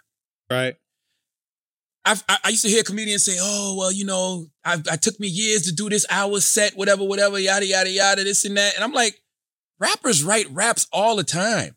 right, Authors write books all the time. Like all of this shit that's happening in the world every day. I listen to comedians. I, I, I y'all funny all the time. right. Why can't you go out there and give some of this shit out all the time? Andrew, you did that. You said, fuck it. I'm gonna start giving some of this material away. First, it was cutting up your stand-up specials. Then it Yeah. was, man, let me sit down and break down some of this shit that's happening during the week and just throwing it out there. Yeah. You know how many comedians are scared to death to do that shit, bro? Man, they should be. It's a lot of work. So it's a lot of work, bro. what's what's easy? Tell me what's easy. nothing What's nothing good is easy. I Okay. will I will be honest, nothing good is easy. But uh but nah, it is it is a lot of work, bro. But yeah, just It's a lot of work, clips. but it's effortless for you. thank you, man. It's a lot of work, but it's effortless for you. Deepak Chopra talks about the law of least effort. The, the most effortless thing for Andrew Schulz to do is make a joke. I appreciate that. That's just the truth. Like, that's, your, that's your thing. Like I said, so so even though it is a lot of work to sit down and do, Mm-hmm. the easiest thing for you to do is make a joke. we actually try to get you to stop making jokes That's about every fucking thing all Yeah, the that- goddamn that- time. Could you take something serious just fucking once, Andrew Schulz? Please. I got to shout right? out. I got to shout out my guys, man, uh, who do the sh- to do the monologue with me, Alex Media and Mark and Robbie and Miles. You know, just for putting in the work every single week because that shit is a lot of work, a lot of sacrifice, a lot of angry girlfriends. So I appreciate you guys. Thank you. well, don't a lot of angry second- girlfriends Hey. over here, bro. We got pissed off wifeys. Hey, don't think for one second I'm not offering y'all some goddamn money to come in my writers. we know we got you. Because- we know we got you, bro. Because motherfuckers talk about diversity in the in the writers room. we gonna have all some white boys in there. I got I got that. I need some wild ass white boys. right? I need I need some wild ass white boys that are in here challenging. I'm yo, I'm not even joking when I say this, bro. I need I need enough of everything. And I want this to be a lesson for everybody. You need enough of everything to keep you centered. Yo, can I explain some shit to you, bro? And I mean this sincerely, and this is why. And I, I'm not saying this as like some like liberal talking point. I promise I am not. I'm Mhm. telling you this as someone who is has experience writing these monologues every single week. When you have a diverse group of opinions, you have a better product. The Yes. fact that these writers' rooms for these shows could only be one group of people explains to me why they always have one opinion. Yes. The reason why our shows or these monologues that we're doing is so good, and they're the best. I believe they're the best monologue in the world right now, hands down. The reason why is because we go through person after person, different types of people, different experience. We're on the phone, we're doing more research than we are writing jokes so that we can get to the truth of the point of the point. How all these late night shows are just a bunch of white dudes. How they do, I, I, it's like how SNL is just a bunch of white dudes. Well, now they've diversified SNL more, but like it's mind boggling to me. Why you wouldn't want to have different opinions? Because it makes the joke better. It makes it more nuanced. It makes it more specific. Do you know what I'm saying? In order for everybody, first of all, I like moderate. I like center. Mm-hmm. Because I don't think that there's one thing that's too much this way, this much to the right. I don't I don't want to just be to the left. Mm. I want to take it back now, yo. You know what I'm saying? I want to do one hop this time, right foot, left stomp, left foot, left stomp, cha cha real smooth. That's all I want to do. I want to cha cha real goddamn smooth. And the only way you can cha cha real smooth is if you go to the left a little bit, go to the right. All right, Mhm. take it back now, yo. And then you come back to the cha-cha. That's all I want to do. I want to cha-cha real smooth. And I promise you the world would be a better place if everybody knew how to goddamn cha-cha slide. Yo, you know why? Is because when, at least when I believe, when we were younger, the left and the right were like this far apart, right? So the space in between was small. So it was easy to be left and it was easy to be right because they Mm-hmm. weren't that far apart. Now the left is here and the right is here. You know Right? why? So so the space is huge in the It's middle. huge. So the majority of people are in the middle. So when we make these pieces, we're speaking to the middle, which is the most reasonable way Which of is the thinking. most it's, it's it's the people that just use a little bit of logic. That's it. Speaking of logic, we're gonna get we're gonna get to him soon, but it's just a little bit of logic, a little bit of object objectivity. Yeah, Like some- people who some aren't trying to people, some empathy. Hey, but people who aren't trying to be right. They Mm. just want to know what what what what the truth is to a it. certain extent. And I'm not even saying that everything I say is the truth, everything you say is the truth. All I'm simply saying is that when you have everybody fighting over power, you never really get to the point. Mm. Because everybody's just fighting over power. It's not about Left the point. it's le- about the left power. wants the power. It's about the power. It's not about the point. It's not Mhm. about actually getting to a level of understanding. It's simply about no. I want power. My side is right. We need the power. We need. It's, it's a tug of war. So everybody's tugging, tugging, tugging, tugging. When the actual point to the matter is in the middle, and you know who suffers when it comes to government when that happens? the consumer, fucking people. the average That's it. person, The Yeah. average fucking because person. if you look at like our political views, like if you look at the politicians that represent us right now, they're they're catering to the extremes. You got Trump, regardless of how you feel about Trump, he caters to the extreme. And Absolutely. Biden, I don't know who the fuck he caters to. I know a lot of people catering to him.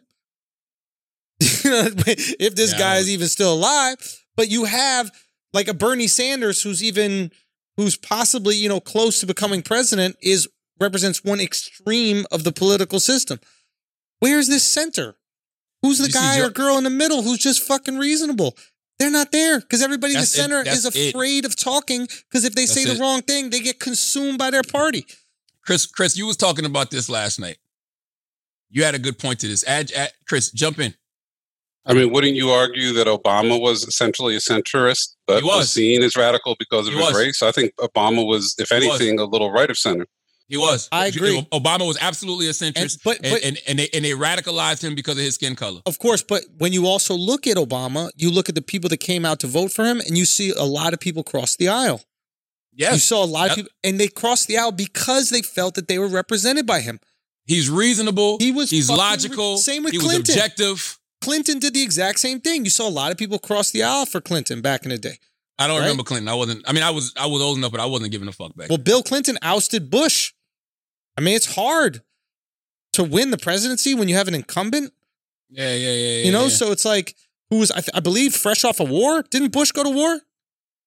Yeah. I mean, Biden is essentially a centrist, if we're being honest. Yeah, you're right about that. He is, but you just don't know anything about Biden's policies. You're just not Biden sure what the fuck leans going very on conservative to me, but I guess I guess he's a centrist. I mean, Obama, and, and it's funny because I was just having this conversation with somebody this weekend.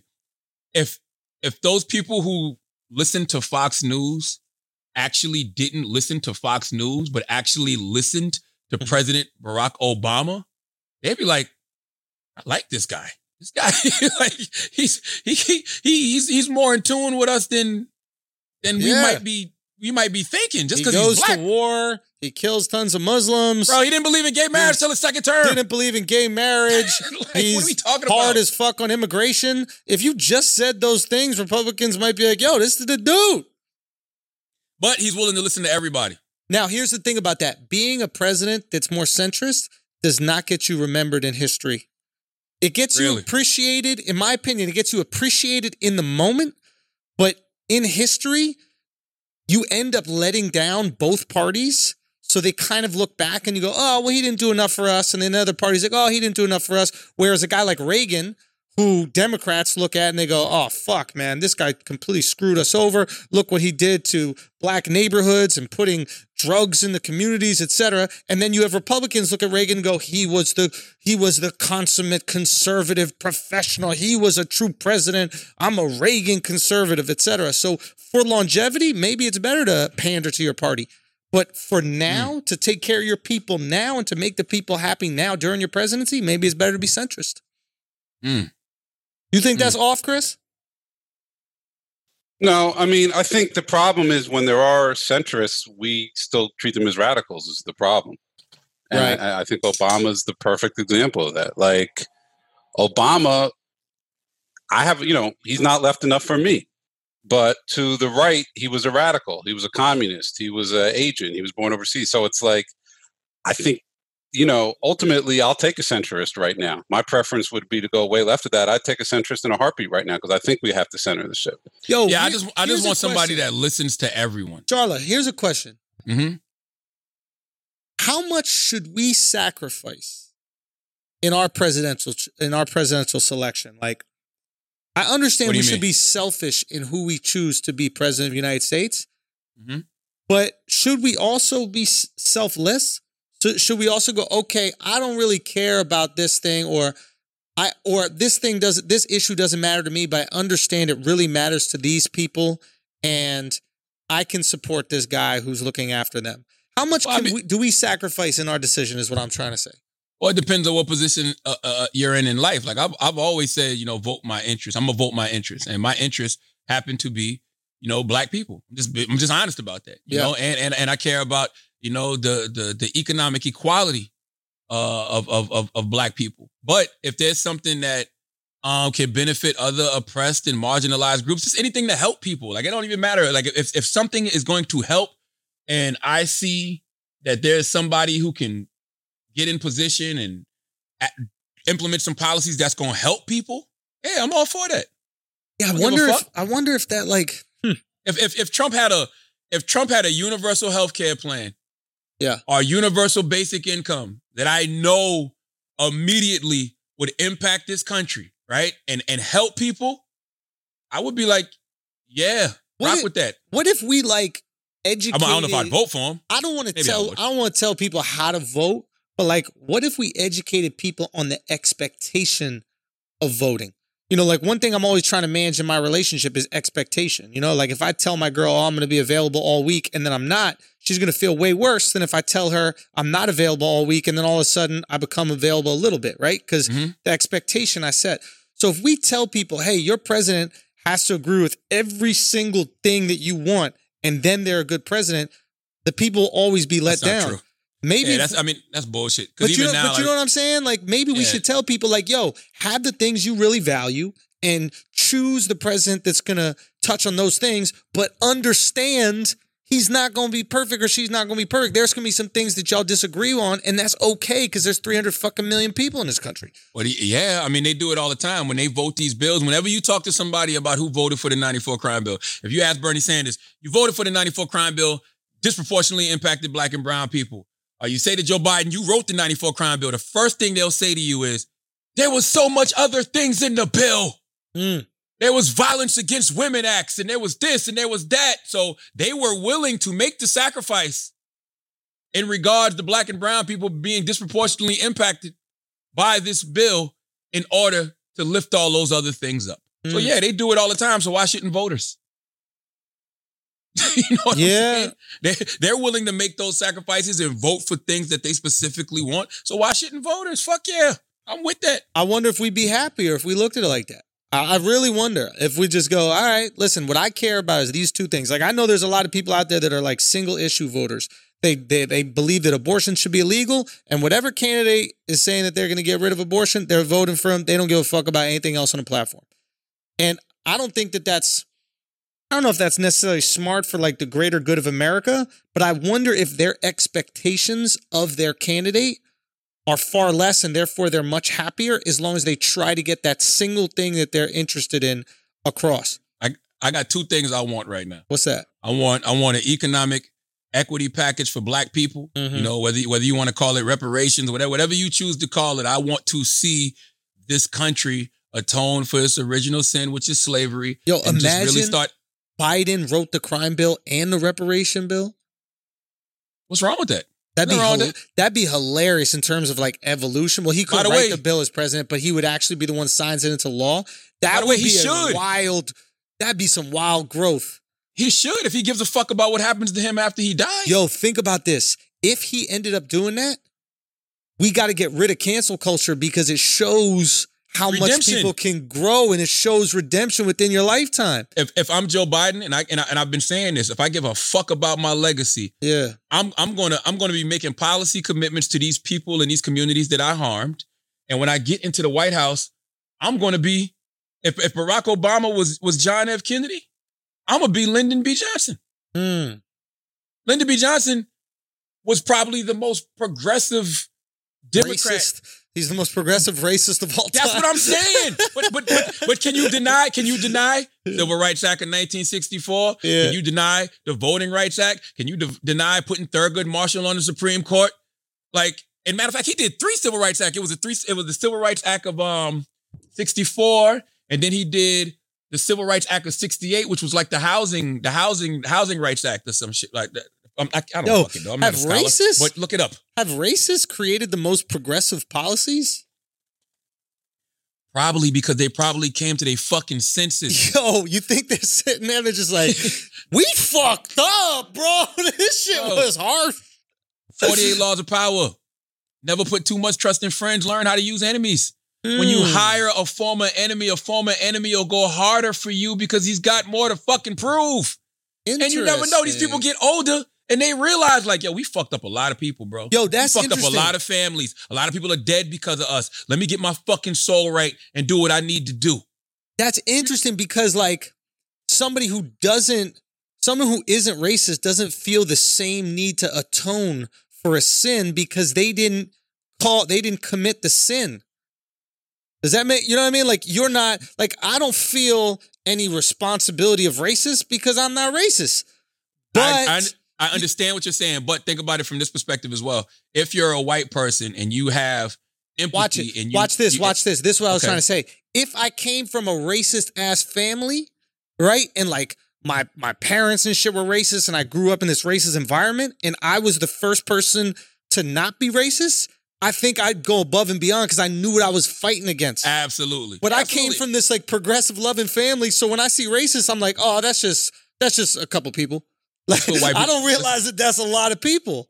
That's what all white people should do, especially if you're a Hang out with male. some racists, No, so they if you're a realize they male- exist. If, if you're a white male that maybe you, need, you do need to hang out with some racists, change their fucking minds. But if you're a white male who has a privilege, if you're if you're in a privileged position, I mean you're in a privileged position and you have that privilege and you have that power, treat every other oppressed and marginalized group like you do when you get on a plane and you see somebody struggling with their back.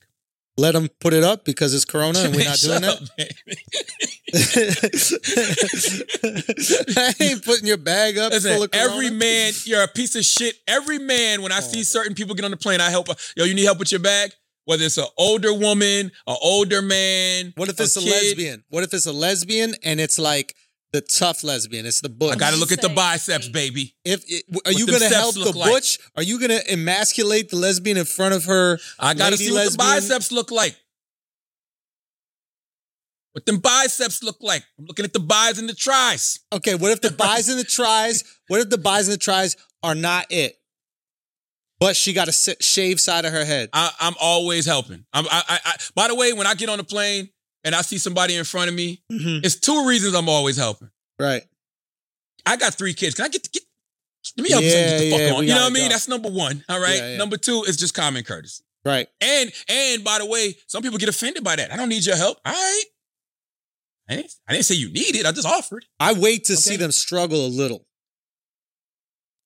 Like Yeah, but by then it's too late. girls will let you know if they want if like they want you to help because they'll like go for the bag and they'll be like, uh, they'll Well, no, like, the new- the- like the make new- the- sounds and shit.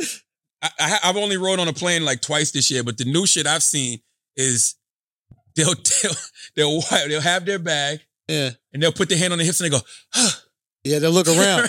Yeah, yeah, they start grunting, making noises and shit. Yeah, yeah, yeah. Will anybody help? Yeah, yeah. And it's not and it's not just women. I do it with older guys. It's just anybody that I feel could possibly use my assist. I can't do it to a dude, bro. I, I can't. I can't disrespect. Even an older dude, guy? Nah, Old man? nah, nah, no. Why the disrespecting? I'll let an old man leave his oxygen tank up there. I'm not taking that shit down, bro. I would never Whoa. disrespect a man by taking Whoa. his shit down. Why bro. the disrespecting? Whoa, bro. That's a man, bro. You can't get another man's Whoa. luggage out the thing. I once saw an old man get dragged by his luggage around the luggage conveyor belt thing. Because he was trying to he was trying to get his bag and his bag got him more than he got the bag. He just fell on the bag. And I was like, he don't figure it out. That's a man. Men figure out problems like this. It's not my responsibility. That's not Did my he- responsibility, hey, bro. Did he look like he was Superman in that hole? Watch me. Woo! what the fuck, man? Listen, the moral of the story is I think that whenever you have privilege, whenever you have power, whether you're a white man, black man, whatever it is, if you can help somebody else, do it. So to your point, even if you aren't racist, Mm. you see what the fuck's going on in America. Mm. If you see how you can help, help. And that goes back to my whole original point that I was talking about how we enjoy watching car crashes. yeah. When the simplest concept, Andrew, literally the simplest concept is to help, not hurt. It's just that simple. Help, not hurt. That's it. How are you helping every day? Bro, you know what's crazy? We can't even help without videotaping it now. Oh, Like, I hate them type of people. You know what I, hate really you. do not like, man? This shit have pissed I me off. you. You. ever see those? You ever see those videos where like the kid I hate you. gets the poor kid in school a bag of clothes, I hate it. and like he got to do a whole video outing the poor kid as poor to the whole I world. And then fact- House of Highlights reposted, ESPN reposted, and the whole world knows how fucking broke this one kid is now. It's like, why can't you just give him a bag of clothes and not say shit, and then everybody looks like the kid came up? Remember that fuck nigga I randomly screamed out earlier in Bro, the podcast? bro. That's what that was Again, for this moment. you gotta Bring warn me before one of them come Bring out, Bring that bro. back. Bring that back. In fact, I'm not even gonna say that. I'm gonna say fuck boy. I All right. hate people who do that. I really do, yo. I can't stand that. And How listen, I get on the it. back you need? And I, I get like, you know, some people say, oh, well, there's so much negative out there. Sometimes, you know, you want to broadcast the positive to show people. You know, it would be more G. It's more G when it's more G when people talk about That's what it. you did. Let the rumor, let the rumor go, bruh. That's it. I don't gotta. I don't gotta do it. Like yo, the, like th- that one time I gave uh, a quarter million dollars to South Carolina State University uh, when I opened up the scholarship in my mom's name. The only reason I went on the field with that big ass check is because they explained to me how this helps other people donate to the school. Yeah, you set an example. Yeah.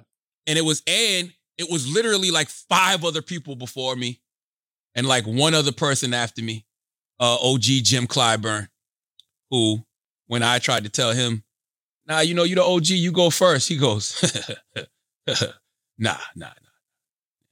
Uh, Go, go up there with your two hundred and fifty thousand dollars. Yeah. I'm like, all right, damn, OG. All right, go up there with my check, show the two hundred fifty thousand dollars. OG Jim Clyburn comes after me, one point three million dollars. I'm like, all right, stunting is my hobby, balling is my hobby. I see you, OG. I wasn't mad at it, but Right. the reason they were doing that and they put on that big show is just to encourage other people to donate, right? I don't necessarily believe those videos. Maybe it does. I don't know. Maybe it does encourage people to help when when people record themselves. I don't know. I'm just saying. I, I don't personally like it, but I ain't knocking nobody for it. Do your thing. Yeah. Do your thing. I, I agree. It's like maybe it gets more poor kids clothes, and in the long run, that's good because I'm not getting them the clothes. But at the same time, I look at it, it's like it's kind of exploitive, bruh. it is. It- it- I don't like Well, seeing people I- profit off other people's pain. Unless it's jokes. I really don't. Unless, Unless it's who. unless it's jokes, because them shits are funny, bro. It depends. It But depends. also, I feel like if people some just to play um, what do you say, devil's advocate, whatever. Yeah, Um, regular little devil's just- advocate. regular Play regular Philly Sixer. devil's advocate. Phillies- to play Philly Sixer. not white um, devil's I was gonna advocate. say, um, maybe this makes other people aware of what's going on too, though. You're like, right. you know what I mean? Your, Like, people your not fame gonna. brings awareness, and that helps more in the long run. Yeah. And sometimes you gotta do some, you know, shit. I'll be honest though, if I ever give a quarter million dollars to anybody, the world is gonna know about it. I promise you that much. I'm gonna carry that check with me for a week. I'm gonna carry like a surfboard. Wherever the fuck I go, that check is coming with me. My daddy with took it. me. I, I, I- my, my daddy took it because I was home in South Carolina mm. and I had it in my mom's house. And my daddy said, I ain't never seen no shit like this in my life. Knowing him, he probably tried to cash that motherfucker. he motherfucker. probably- Of course he did. I would have. I found that shit. I walked right into Chase Bank. Like, yo, Yo, yo, you got this? especially down south, you're like, yo, look here. Look This here. how big, big money comes on big checks. Excuse me. Excuse me. Big money coming in. Excuse me. I don't know. You know what? I take that back. I don't knock nobody. If you want to, if you want to videotape your good deeds, do your fucking thing. Because if it Yeah, encourages some other people, Nah, to do it, nah, Some's nah, nah. extra, some's I- extra. listen, like when it is. when Adrien Br- Broner be doing that shit, I'm not here for it. What? You know what? I'm gonna tell you what I don't like. I don't like when they do it to homeless people. Yeah. Because homeless people are already in a fucked up condition, bro. Like, don't do that to them, man. Like, how you know that this person wants to be seen on camera in this way? I mean, You know what I mean? they're on the street. Don't do that. They're on the street, bro. I don't, But I don't. think but- people but- see 'em, they- you yo, yo, don't don't. They already probably don't have. And I don't want to say they don't have no dignity because I don't know these people. These people might be the most happiest people in the world. They Mhm. might have their head held high. I'm just saying I wouldn't do that to them. I'm not gonna put their condition out That's the there. same thing with the poor kid at school, though. It's like he don't want you to videotape it. Like now, when he wears any all that shit the next day, like everybody's like, "Oh yeah, that's the clothes that John gave you." Let him just be fly. By the way, I wouldn't donate nothing to you poor kids at school because you look at Instagram, ain't none of y'all motherfuckers poor. Y'all kids be balling. When is the last time you seen a poor kid in a high school? You can't be poor and, on Instagram. Yeah, but maybe yeah. I when don't the know. last time? Show me the last time you think seen a there's- poor kid. I think there's Well, still there's poor, poor kids, pictures, bro. though. I think there's still poor kids left. No, I know that they are, but via Instagram you cannot find them.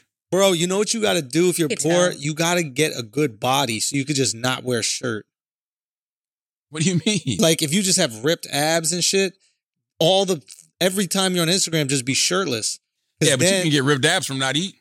exactly. so now you're not eating, you got all these ripped abs, and then you don't need to spend all this money on fucking shirts and hoodies and all that shit. Just be on the gram flexing with your shirt off. That's kind of a way of getting around poverty when you think Well, about it. I would I would do that if I had a smartphone, Andrew. Say what? I would I would love to be on Instagram flexing, but I'm homeless. I don't even have a phone. Are we talking about kids in school? I know, I'm Or Are we talking about right home? now. I don't- The goalpost keeps getting moved with these poor homeless Man, kids. Okay, it's- it's- I'm just calling. I'm just talking about the poor kids in school. Also, Keep it in don't the bubble, bro. Why don't they ever share the the video of like when they give the poor kid the backpack of clothes and the poor kid didn't know that he was bummy until he got the clothes? like you know, Nah, the they poor know. kid They is know. like he opens up the bag. I ain't gonna lie. Yo, guys- I'm not gonna lie. Homelessness hurts the fuck out of me. That shit hurts to see somebody living on the street, bro. Yeah. I'm not even gonna lie to you, especially in America and especially when it's a fucking veteran, yo. You mean to tell me I went to fight for this goddamn country and I don't got shit to show for it? Yeah. Like I feel like if you went to fight for this country, if you was in any war, you should get taken care of for the rest of your life. Agreed. It really would not. It really would not cost much to take care of no veteran, bro. Make sure they got. Make sure they got room and board. Make sure they got money for Yeah. food every month. Give them a stipend. Make sure that their bills are paid. Make sure they got proper health insurance. Like what the fuck, man? Yeah, you give your life, your life should be taken care of. I think one thing though, and uh, you know, you probably know about this from your work in mental health, is that um, a lot of homelessness is due to mental health. It's not See my shirt. ah, I see. Therapy Therapy, is is, dope. right?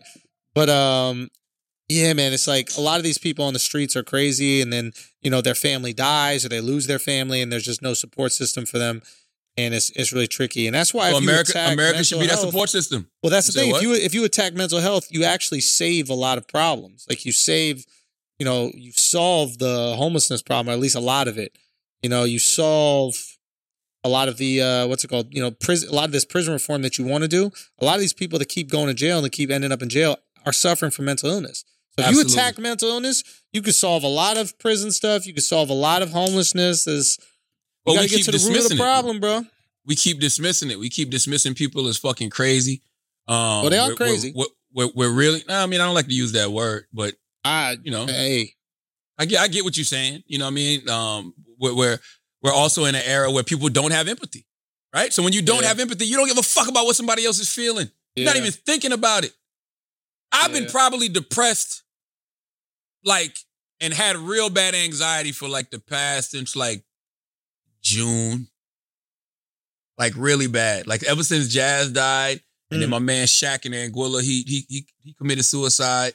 And then just like it's almost like I can't allow myself to feel good at a time like this. Like You meaning like if guilty. anything good, if Yeah. anything good happens, right? Like if so, like like if some if I know something good is about to happen in my Yeah. life, I PTSD immediately kicks in. Like, all right, so where's the uh where's the other shoe that's about to drop? Where's that? Where's that? Ha- what, somebody's going. Yo, I'm to the point now when people call me. If you call me back to back, I'm like, man, hold the fuck up, man. Let me see. And I'm I'm bracing myself to hear some bullshit. Mm. You understand what I'm saying? So that shit keeps you in a constant state of anxiety, keeps you in a constant state of PTSD. I have these extreme highs and extreme lows. I'm talking about extreme highs. I'm talking about waking up on a Saturday morning feeling light and good, like I'm on a fucking pill, like, yes. And then the next Saturday, I'm in the backyard, like, I don't know if I want to hug this tree or fucking hang myself from it. Which, which, which, one is it?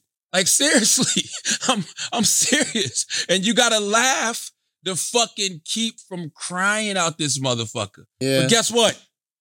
In the words of 45, It is what it is, baby. What the fuck are we It gonna is do? what it is, What the man. fuck am I gonna do? I do everything. I go to ther- I go to therapy. I talk to my sacred purpose coach.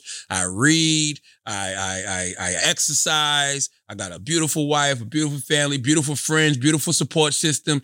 Sometimes you just can't escape what the fuck you're feeling. You just can't.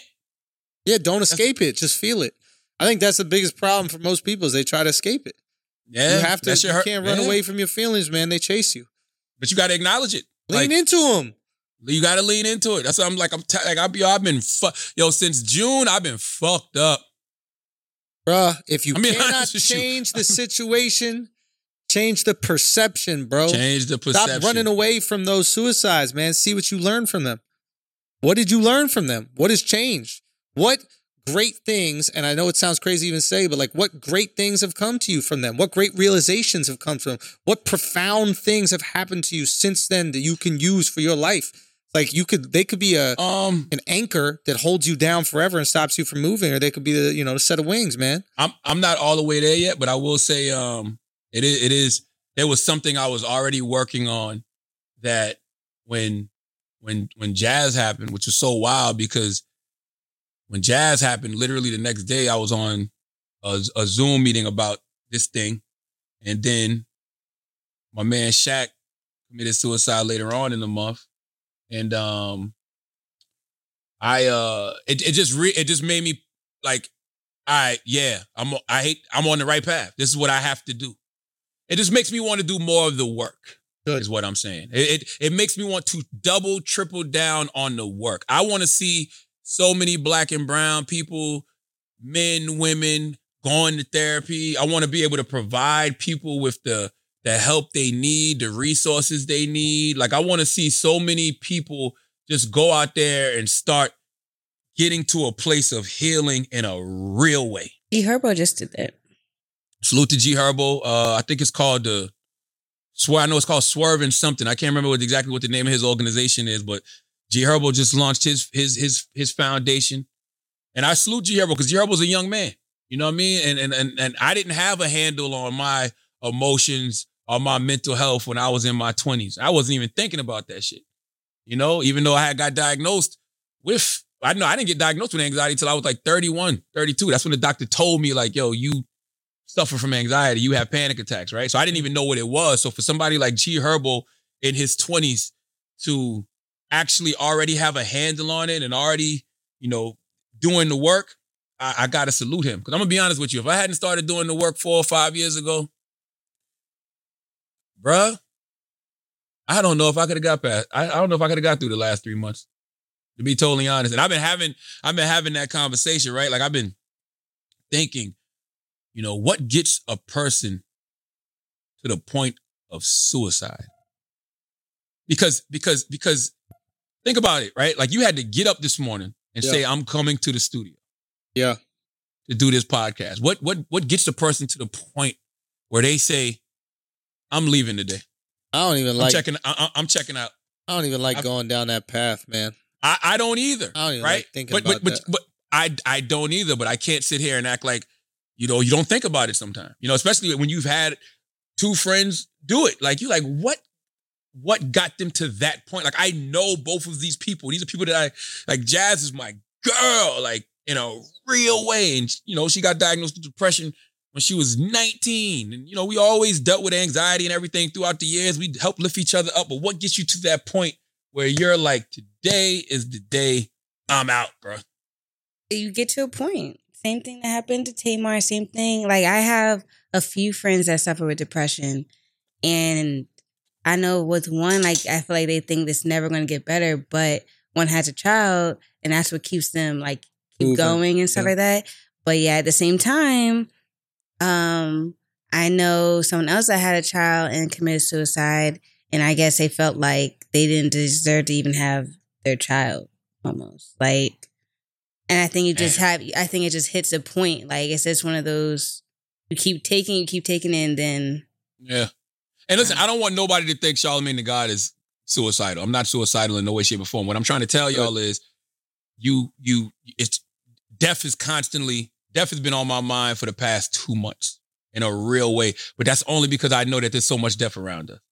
You know what I'm saying? Like the whole year has been rooted in death, bro. Like Kobe. And I mean, I, I can go back to Nipsey last year, but this year, Kobe, coronavirus, George Floyd, Ahmaud Arbery, Jazz, Shaq. It's like, what the fuck is going on out here in these streets? Like, you know, pop smoke, like all this thing. Like, what the hell? You hear you hear all of these random stories. One year olds getting killed. And this person, I'm like, yo, what the fuck is going on? So it's hard not to always constantly think about death and think about your own mortality. And yo, honestly, it does. It takes you. It gets you in a dark place. It does make you depressed. It does. It absolutely does. It makes you depressed. It I makes your anxiety you be at an all time high. It makes your PTSD go crazy. What'd you say, Taylor? I had to hit you up because I was feeling like depressed like a couple months ago, just seeing all these deaths just keep happening. I'm and I'm person. Death is always sadly on my mind, and especially this year. And it's um like what you were just saying, Charlamagne. I didn't mean to cut you off. No, But- I mean, I'm, I'm, I'm only going to listen. When people like Taylor hit me, people like Paige, people hit me and they, you know, they be in a little funk. And I, the first thing I say to them every time is like, look, please don't tell me you about to kill yourself because I cannot handle any more goddamn death this summer. I'm serious, but uh, I, it sounds crazy, but I'm being honest. Like, Right. let's talk this shit the fuck out. Let's figure it out. Like, do you need me to call somebody for you? Because I'm not the person that's qualified to have that conversation. I'm the New Jersey license plate. I can get you to New York. All right. I could, I could, I'm just a sign. I could tell you what you might need to be doing, and what you need to be doing is sitting down and talking to somebody. But I'm telling you, a lot of people have been going through it the past few months, bro. And and and and that's the other thing that gives me um encouragement and uplifts me is when I'm talking to people who are way in a worse place than I am. Mm. Because mine really is just coming from a place of sadness, right? I'm sad. If I'm being, if I'm being honest, I'm sad. I'm Mhm. sad, right? I'm sad. Like I'm, I'm, I'm sad, right? So I go through these moments where I can be happy and joyous and laughing and with my people, and then start thinking about the bullshit. Yeah. It's like, God damn it. And I say it to myself, I was like, fuck, Jazz really dead. Like, shit, fuck, Shaq really dead. And then I still find myself reaching for my phone, to text Jazz and shit. Like, it's like, that shit is crazy, yo. That shit is really, uh, yeah, that shit can really take you in a bad place, man. We ain't got no bills to pay. Yes, we do. I was gonna say, yeah, Please, get the fuck out of here. Get the fuck out of here. Let's All right. Hey, by the way, uh, this is not an ad, even though we are about to uh, pay some bills. Chris had a good point, so and and Taylor had a good point, so we're just adding this in, man. Uh, the National Suicide Prevention Lifeline. Um, reach out and touch 1-800-273-8255. They're available 24 hours a day. You know, they got English and Spanish, but it, you know, if you need somebody to talk to, man, you know, they provide free and confidential support for people in distress. You know, everybody may not have a, a support group of friends or a therapist like I do. I, I literally, and it's so interesting. I just went to my phone and it was Paige texting me saying, Hey, your therapist is available tomorrow at three. It's actually the first time I'm going to see her in person uh, since this whole pandemic, which should be very helpful. But yeah, 1 800 273 8255, National Suicide Prevention Lifeline. Schulz, pay some bills. Let me tell you something. Stop going to the grocery store and risking getting corona, risking spreading corona. You know what we're dealing with right now. It's not a game. Get those get those groceries delivered right to your crib. You could do that in a lot of different ways. I'm gonna tell you the best way to make sure it's the most fresh, the best ingredients, the best tasting food. Um, better help you meal prep, better help you with everything. It's HelloFresh. Okay. Uh, they have high quality ingredients every single week, super flavorful experience, flavorful experience. Over 90% of the ingredients are sourced directly from growers to ensure the freshest recipes are delivered to your door. HelloFresh saves you time. Okay. Cut out that stressful meal planning bullshit. All right. The grocery store trips, all that. All you got to do is go to HelloFresh. It will save you all the time in the world. Your food will taste better and it's delivered directly to your crib. I cannot think of a better reason why you should sign up for this. Oh, wait a minute. I can because they're going to give you money off. That's right. $80 off your first order. You go to HelloFresh.com slash idiots80. Okay, you use the code idiots80. You get $80 off, including free shipping on your first box. Why would you not do that? I'm telling you, HelloFresh is committed to making fresh, delicious food available now more than ever and has taken extra steps to keep its employees and customers safe. They've even donated over 2.5 million meals to charity in 2019. This year, HelloFresh is stepping up their food donations amid the coronavirus crisis. I'm telling you, great company, great food, incredibly convenient, and you're getting $80 off. What more could you want? Go get that free, well, not all free, but $8 worth of free food. Go get it right now. Now let's get back to the show. That's right. Let's get back to the show. Um, things we won't give a fuck about next week. Uh, I have to, I have to address uh Logic. Salute to Logic, the rapper. Um, Logic just put a new album out. What's Is that- Logic what's black? Lo- Uh, he's biracial. Is he? Yeah, he's biracial. Does he ever What's talk about that? Um, yeah, ever- all the does- time. Does he ever rap about that by any chance? all the time. oh, he does? all the time. Oh, really? Yeah, You sure he mentions it? all the time. Oh, okay. Can you pick up on my sarcasm? Oh, I got it now. I didn't. I don't know. What's, what's the name of Logic's new album called? It's his, Orient. it's his last album. Um, he retiring. Uh, I don't like to dismiss anybody's feelings Okay. because No pressure. I, I wouldn't. What's it called? No pressure, I think. No pressure. I don't. Okay, I wouldn't. I wouldn't want anybody to dismiss mine. It's just that when I hear, um, and I'm not saying this is logic at all. I'm just telling you how I'm. I'm. I'm feeling about this situation. When I hear people say certain things when their albums come out, I don't know if that's how they really feel. or if they're just doing it because it garners some type of attention, some type of promotion. You know, last time uh Logic put out an album, I don't know if it was the last time, but it was recently, and he he he dissed me on the album. Not, it wasn't a diss. He just had some bars for me, and he said something like to the effect of, you know, he don't do Breakfast Club interviews. Charlamagne is rude, and then he brought up me saying he was homophobic, which I never actually said. What I did was I got some bad research, clearly, because somebody in the prep sheet had said that uh, Logic had said in a Vlad TV interview that he would be uncomfortable to listen to a gay rapper or something to that effect. So I did what anybody does when they're interviewing somebody. I asked him about those comments. And we can play a clip of it. You got you got the clip, Taylor? Yeah. Let me hear it. Your father was a crackhead, right? Ugh, he was. He's doing good now. He's, He's you doing know good he's sober now? now. But it's crazy. It's all about experience. That, that's why, honestly, me because I don't I don't smoke weed. I don't drink, which is fine. You can do whatever you do. and I think it's good in moderation. But me, you know, witnessing my mother getting her ass whooped by men as a as, a, as a child, uh, dealing with the aftermath of my sisters being raped. Totally wrong clip. Um, I was leading up to that. Okay. Round of applause to Taylor for totally playing the wrong clip that had nothing to do with what I was discussing just now. Okay. I mean, literally, I'm sitting here and I'm like, you know, he said that I called him homophobic and I didn't call him homophobic. And I'm like, Taylor, do you have the clip of me asking him about the homophobic thing Charlamagne. on Vlad TV? If you I think found it. if you think Say- you're confused, I mean, God, you damn. cannot And I was, imagine what the rest of us are feeling right now. I was going somewhere with this. Taylor just gave away the climax to this whole conversation immediately, Taylor. Rewind. We're God. gonna edit this out. No, we're not. We're gonna No, keep are. no, no, this. We're keeping this in, is, Taylor. This is the brilliant idiot. So they So just gonna have to hear why, this twice. Why was he talking about his sisters getting Uh, well, raped? We'll, we'll get to that, Schulz. We'll get to that. Just let's let's handle the homophobia part first. okay. Dwayne, do you have that part? There we go. Okay. I saw you do an interview with Vlad TV, and you said that uh, it, it would be very uncomfortable for you to listen to a gay rapper talking about kissing a dude. Did I say that? I don't know.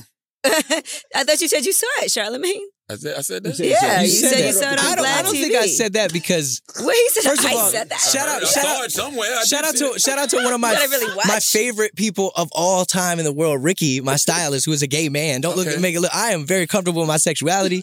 I am comfortable with the gay community. made that I believe in I didn't all make people. that up. I will say I don't know exactly how that got written, but I pro- You know Vlad headlines be crazy. yeah, I know they do Yeah. be kind of that's why you should watch it before you just on the quote a headline. Yeah, no, no, no. My goodness. I was listen. I was so wrong. All right. Now, by the way, I saw that headline somewhere, Yeah. right? But I didn't actually listen to the audio clip, so I don't know if he actually said that or not. But that's why it's a question. bro. and when you ask a question in the interview, then a person can dismiss it. It's not like I said, Logic, you're homophobic. You said that you wouldn't kiss a person, yada yada yada. I don't think you asked him a question. I think you just said it.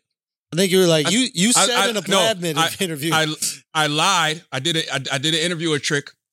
I acted like I saw something. yeah, yeah, yeah, yeah, yeah. Because I was so sure Yeah. that whoever put this in my prep sheet yeah, yeah. had to have watched it.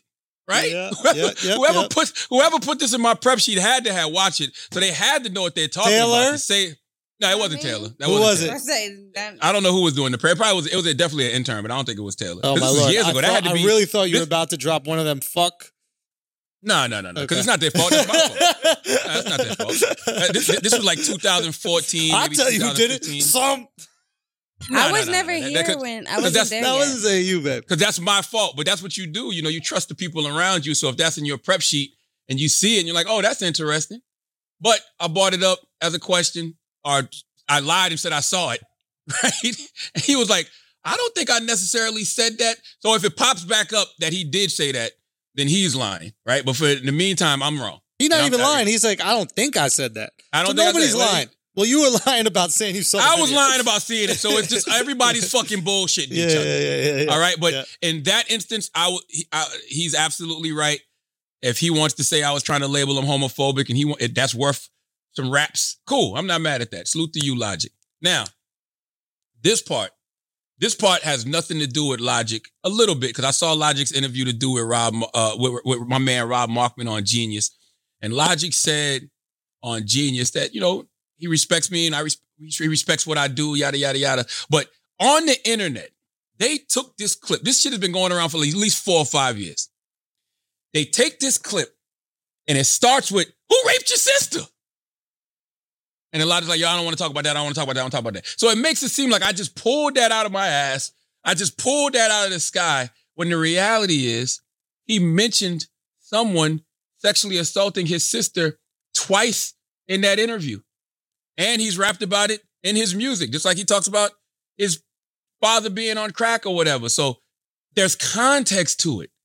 Let's Yeah. play the clip again because people have forgotten about it. But now that they hear it, Taylor, your I moment to don't- I don't know shine. if we Go, need to hear the Taylor. Taylor. again. Taylor. Well, he was. He's doing good now. He's, He's you doing know he's now? sober now. But it's crazy. It's all about experience. That, that's why, honestly, me, because I don't, I don't smoke weed, I don't drink, which is fine. You can do whatever you do. and I think it's good in moderation. But me, you know, witnessing my mother getting her ass whooped by man as a, as a, as a child, my, uh, dealing with the aftermath of my sisters being raped, things like this.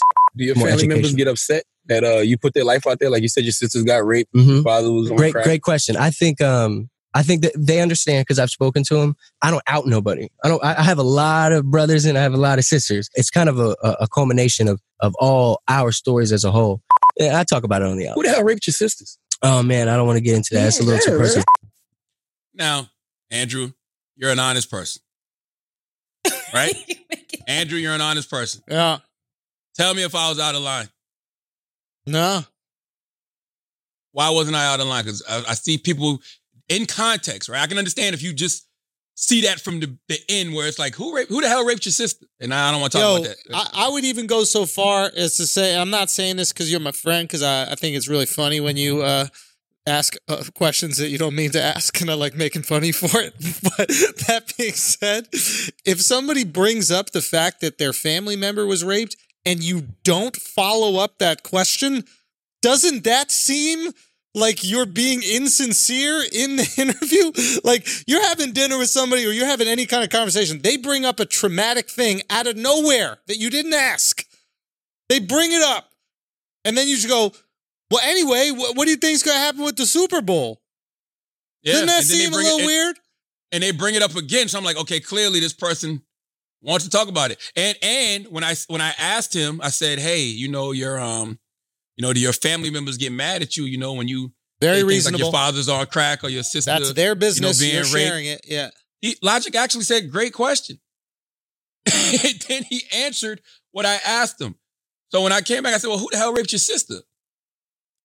I asked that question because I just assume you've thrown it out there a couple times. Maybe you want to, maybe you want to out some family members, or maybe you want to out the piece of shit who did that to your sister. I don't know. But the fact that you said it twice in an interview and you've rapped about it is the reason I asked you. So, you know, it's this has that has nothing to do with logic, even though I feel like when he was in the interview with Rob Markman, Logic no, I didn't ask him that question out of context. And he know that. Like he know I didn't just Oh, randomly ask him that question. He said that you asked him out of context. Well, he he said that you know, yeah, Charlamagne asked me wild shit like you know who raped my sister, or what am I doing for the Black Lives Matter movement, or he he said I was homophobic. I'm like, I I didn't say you were homophobic. I was wrong. Can I ask you a about question? A, a- about- yes. Uh, because this is where I thought you were going with it, and I don't know if you were. Mhm. I thought that you were assuming that after he suggested that his mom was abused by his dad, that possibly his dad abused his sister. I was thinking it was something in the family. That's yeah. That's where I thought That's you were going I was, with. yeah, I, I was just thinking it was something in the family. That's that's why I said, well, who the hell raped your sister? That's what Yeah. I was thinking. It was something in the family. It was Right. about a family conversation and the dysfunction Of his of family. family. Exactly. That's all. That's all. Yeah. I mean, I didn't want to just say, hey, did, did your father rape your sister? Or did Yeah, a family member? You know what I mean? I was like, well, who the hell raped your sister? Let me open it up. And he said he don't want to talk about it. Cool. It's not like I pressed the gas on it. All I'm simply saying is he mentioned it twice in the interview. That's why I asked it. The internet, you motherfuckers are evil. Because literally for the past four to five years, they it- it's, it's the same line. Let's flash back to when Charlamagne asked the worst question in interview history. and it literally starts with me saying, Who the hell raped your sister? so that's like, yo, man, th- th- I got this thing, man. I wanna I'm, I'm gonna post this later today. It's just a quote. And it's just this simple quote right here. The version of me you created in your mind is not my responsibility. So when people get really mad about me, mad at me about shit, and say, "Oh, Charlamagne's a piece of shit," and this and that. Y'all created this version. Yeah. I'm not saying that I haven't given y'all plenty of ammo. Yeah. right? I'm just simply saying the times I've fucked up, Yeah. let me own that and get on my ass. But y'all really be reaching and making shit up. And I just don't like um I just don't like Logic feeding into that. That's all. Because Logic no, I didn't ask him that out of context. But I mean, from the marketing I've seen so far, and granted, this is only the internet stuff that come up. I'm I'm not a uh you know connoisseur of Logic or his music or any of that stuff. Um, and from everything I've seen, just in like regular interviews, it seems like a pretty reasonable dude. I don't know, nothing that really I angers me about I him. I tease him about like- the black thing, and I because I understand he looks really white. So as long as he makes sure that everybody knows he's actually black, does he say the n word in any raps or anything like that? I don't know. Maybe he does. But if he Next did, I- I, would ne- make sure I would let everybody know I was half black if that was the case, right? Yeah, ne- next time I interview him, I'll start with that one. I'll be like, Yeah. so on your last album, you said the N word 72 times. yeah, yeah, yeah, yeah. How many times would you have said if you were full black? Yeah. Salute to Logic though, man. I'm gonna be honest with you. I don't like um I I, guess didn't like I guess what I was trying to say is that like it Uh-huh. seems to me like there's been a lot of like I'm the victim in the PR of this new album. Like I just saw one thing pop up where he said that Joe Budden makes people want to kill themselves and stuff like that. And, and and I was gonna say that I didn't Oh, yeah. like uh I didn't like that he said that. Um, but if if that's how he feels, he has every right to say it. You know what I'm saying? And and and and, and I actually I hit Logic up. You know what I mean? I because my man Rob Markman, Rob had said in the interview he was gonna connect us, so he uh he connected us over the weekend, and we we text back and forth a little bit, and uh we're we're gonna talk soon, but. Yeah, I don't like people feeling like that. Like I can't dismiss his feelings. You know what I'm saying? Like I can't sit here and tell him what makes him f- feel like he wants to kill himself or what makes him depressed. You know what I mean? It's like can't nobody tell me what makes me sad and what makes me depressed. So if it's easy to say, yo, have thick skin, have tough skin, but what if he doesn't? Biracial skin might not be as tough as goddamn full 100% black or white. I don't know. See? Bro, I, I didn't, don't and by know, the way, man. and by the way, by the way, and by the way, hold real quick. I didn't have to say that just now. Yeah. I'm a work in progress, people. I didn't have to say that. I didn't even have to say that. I don't even know why I said that. I couldn't resist. It was right there. And something was saying, don't say this. Don't say that right now. Don't say it. Don't say it. And I said it anyway. But all right, hold on. Breaking news. Now, you know we record the Brilliant Idiots on Wednesday. So uh all my thoughts, the way I was feeling at the time, that happened on Wednesday. Uh we just got presented with some new information. This just in, guys. Your Uncle Charles is not crazy. Salute to Logic. Logic had me thinking I was crazy. I know I'm not the highest grade of weed in the dispensary. Um, Logic said I was claiming he was homophobic. He even rapped about it in, in, in a, in a song last year, and then he brought it back up in the Rob Markman Genius interview. I never said he was homophobic. I asked him about something he said in a Vlad TV interview. Uh, uh, if you don't mind, Dwayne or Taylor, can we replay the clip of, of, of what I asked him, please? Now, I saw you do an interview with Vlad TV, and you said that uh, it, it would be very uncomfortable for you to listen to a gay rapper talking about kissing a dude. Did I say that?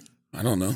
I thought you said you saw it, Charlamagne. I said, I said that. Yeah, you said you saw it on I don't, I don't think I said that because Well, he said First of I all, said that. shout out, I shout out, somewhere. I shout out to shout out to one of my really my favorite people of all time in the world, Ricky, my stylist, who is a gay man. Don't look Okay. at make it look. I am very comfortable with my sexuality. I am comfortable with the gay community. made that I up. believe in I didn't all people. that up. I will say I don't know exactly how that got written, but I pro- You know, Vlad headlines be crazy. yeah, I know they do Yeah. be kind of that's why you should watch it before you just on the quote a headline. Yeah, no, no, no. My goodness. Now I know I wasn't crazy. I saw the headline about him saying, I saw I saw something or heard something. I don't remember where the hell I got it from. I know somebody had it on the paper, but I also do vaguely remember hearing it in the Vlad TV interview. It doesn't matter. Okay, listen to what he actually said. This is it. I think hip hop is about being yourself. Okay. And I think, yeah, it'd be pretty difficult for me to like listen to a gay rapper talk about kissing a dude. you know what I'm saying? Like that just, uh, that's not really my cup of tea. You know, neither is certain type of, of hip hop, you know, subgenres that I'm just really not into. Yes, if, if you don't have the Vlad TV podcast, uh, you should subscribe to it. It's on iHeartRadio Podcast Network, and um, that actually came out today. And and Vlad Vlad actually put out his throwback interview from 2014 with Logic, and that is the interview that was that I was referencing uh, Let's play that line one more time. I think hip hop is about being yourself. Okay. And I think, yeah, it'd be pretty difficult for me to like listen to a gay rapper talk about kissing a dude. you know what I'm saying? Like that just, uh, that's not really my cup of tea. You know, neither is certain type of, of hip hop, you know, subgenres that I'm just really not into. Okay, so salute to my guy Logic. All right, once again, I don't fuck with people for the sake of just fucking with people, but whatever. The internet is still gonna have its own narrative of me and say I'm wrong, and your Uncle Charlotte doesn't care because the version of me that you created in your mind is not my responsibility. All right, uh, Logic, we will talk soon. Now back to your regularly scheduled Brilliant Idiots program. Yo, but What? can't we just can't we just say cut that shit out? Like, don't get me wrong, I'm not trying to dismiss mental illness and depression and anxiety and all these things. I come from a family that has tons of mental illness. I'm very familiar with it from a young age. I've been very familiar. That being said, some of this shit is like, yo, cut that shit out, bro. Cut Uh, that shit nah, you can't do that. out. I'm sorry. You didn't get your Nah. favorite pair of sneakers. You're depressed. Cut that shit out. You got a math test tomorrow. You got anxiety. Shut the fuck up. Cut that shit out. We can't enable too much of it. There's a lot of enabling going wrong and around, and maybe that's because like every correction's an overcorrection. Like maybe there was no awareness of mental health, so now there's an over awareness of mental health, and then maybe we'll settle somewhere in the middle. Maybe that's the case. So maybe this is just like a necessary, you know, uh, bridge that we have to cross in order to get where we want to be. But some of that shit is just cut it out, b.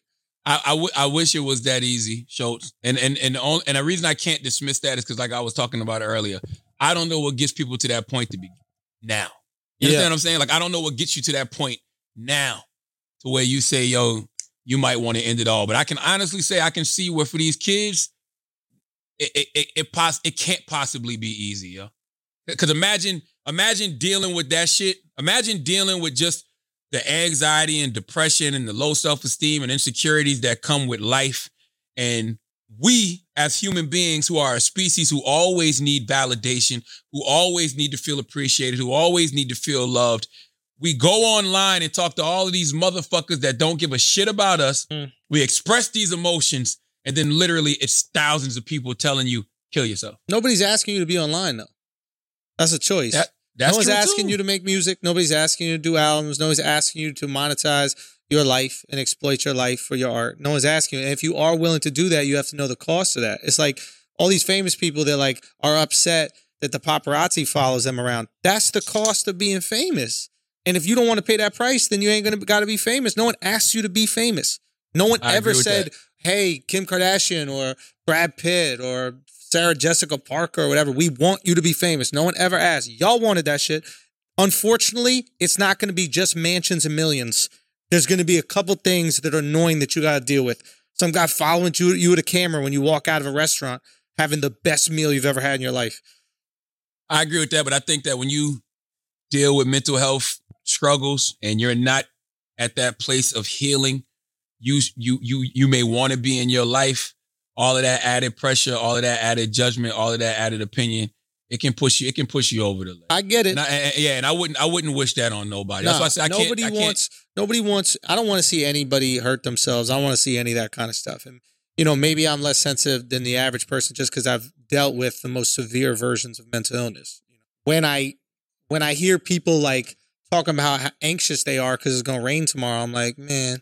But maybe I should have more empathy. Maybe I should be like, okay, they're learning what this is, and they're going to be able to like, you know, partition that shit out and find out what the extreme versions are and what the what the little stuff is. I, I think you should have more empathy because you watched you watched the, the the decline, right? And you don't know how that happens. Yeah. So I have to have empathy for that, you know. And I've seen this happen to other people before. Like you just like, where did that decline come from? Yo, jazz. You like, you know what I'm saying? So it's just like I have empathy because I don't know what's what drives people to that to that to that eh, that That's ledge. fair. You know what I'm saying? So it's like, yeah, as much as I would love to say, man, man, the fuck up, or you gotta have tough skin.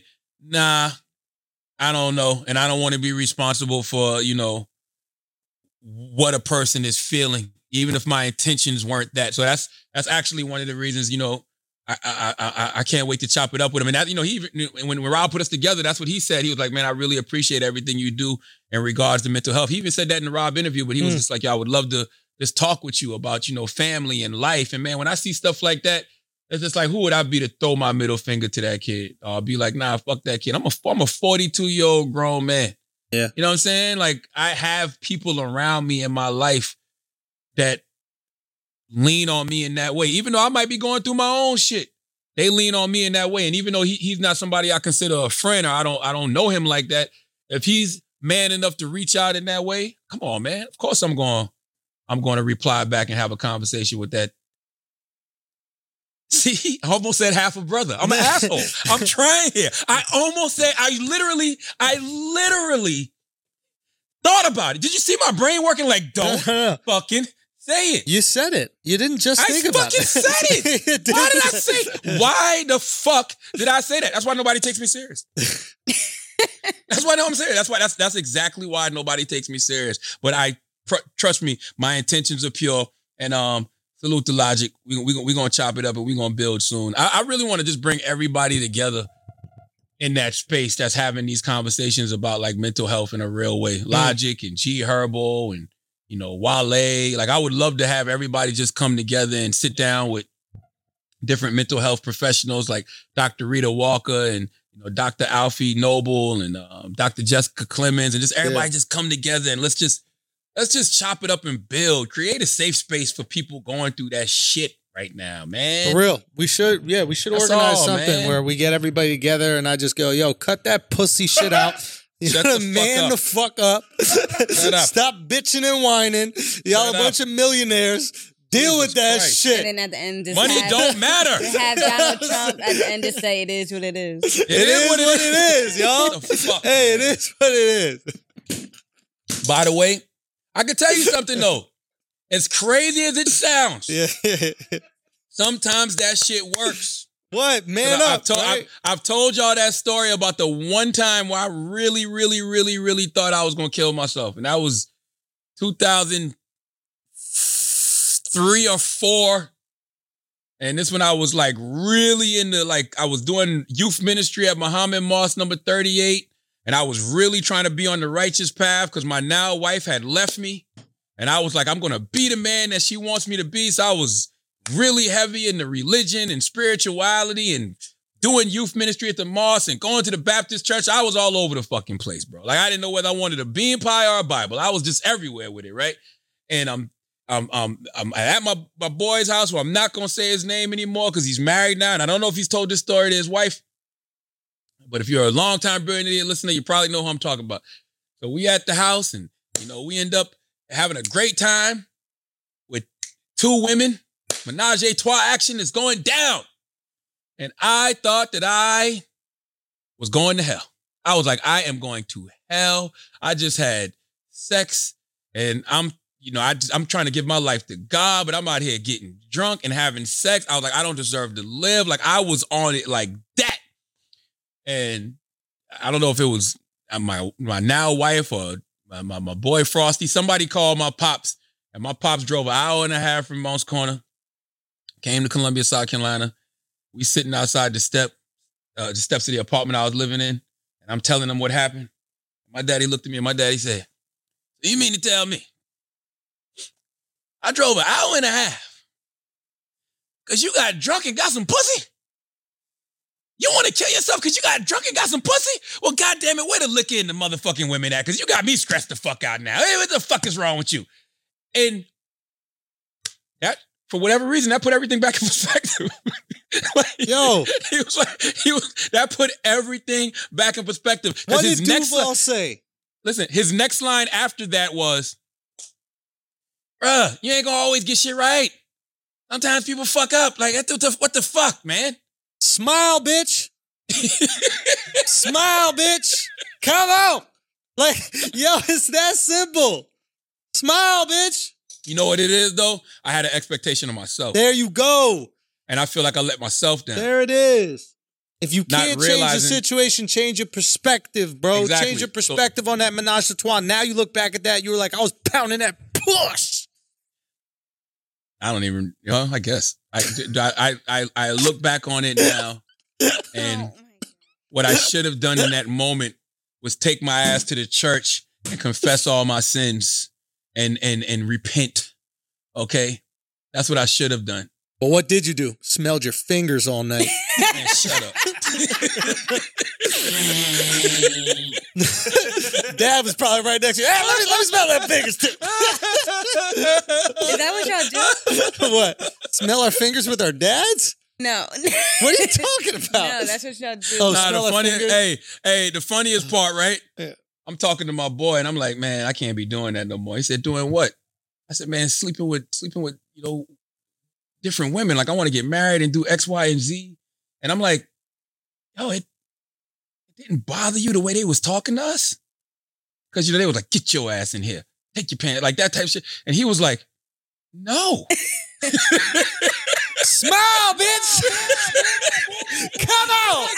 it didn't bother you? Let's go, it didn't bro. bother me. Who's this oh. dude? exactly. that's by the way, guy, by the bro. way, by the way, Who's this that's dude? the hood Me? though. Hey, That's the me. hood is the hood is like that though. The hood is like this nigga. This nigga tripping, cuz this nigga, man. Come on, bro. We over this, bro. Shake it off. You just gotta shake it off. You can't Is shake that off a how you little said it threesome. too? It didn't bother you? That you sound so concerned. You don't even know where I was at in my life at that time. No, I, was don't. Literally, I was in the church. I was in the mosque. I was trying to get into heaven. You're doing Then I- everything you could to get to heaven. And then I in both. realized, man, now I understand this whole repentance and forgiveness thing. Cause boy, sinning is fun. it ain't fun. It's just too easy not to do it. It wasn't. And is it a sin? Is it a sin because you have sex? Say Again, They Is try it a to sin Yes. 'cause make it you have sex? yes, it's a sin. Who says who? God. I don't it's a believe that. sin if you were cheating. Hold on. It's a sin if you were cheating, yes. I wasn't cheating. It's me and not my a me and my girl cheat. were broke up It's not a sin to oh, so cheat. then why were you upset? Hold The up. fuck? Because I was at- trying to be the man that I wanted her to. That I know she wanted. He was trying to do So some I- gay so- shit. So I don't practice bad habits. Yo, yo, Wait, hold just on. be Y'all honest, weren't bro. together, but you're trying to be the man that she. Yeah, because in my mind, vision, Taylor, vision. I knew that we would eventually be together, Okay. right? So I wanted to prove to God Man, come on, bro. that I could be the person that is Oh, worthy of this woman that I've prayed for my whole life. Yeah, I told my wife that last night. I told my wife, I said, I love you. I told her that this morning, matter of fact. Mm. No, I said, I, I kissed her and I said, I love you. I said, I prayed for you. Meaning I prayed for her. About what? What'd you pray? I prayed for her. I prayed to have that type of relationship. Oh, I I, prayed I that. prayed for you. You not not I prayed like I prayed for you. I prayed. now, was that for before or after you. you. destroyed those boxes down there in South Carolina? This guy, was, it- was, was that guy, when were you praying? did you did you spray some Holy Ghost out as, as part of that prayer? Oh, this guy, man. I was just trying to be a good man. Son, Holy Ghost, Not doing- give me a woman that would do nothing that these ladies are doing right now.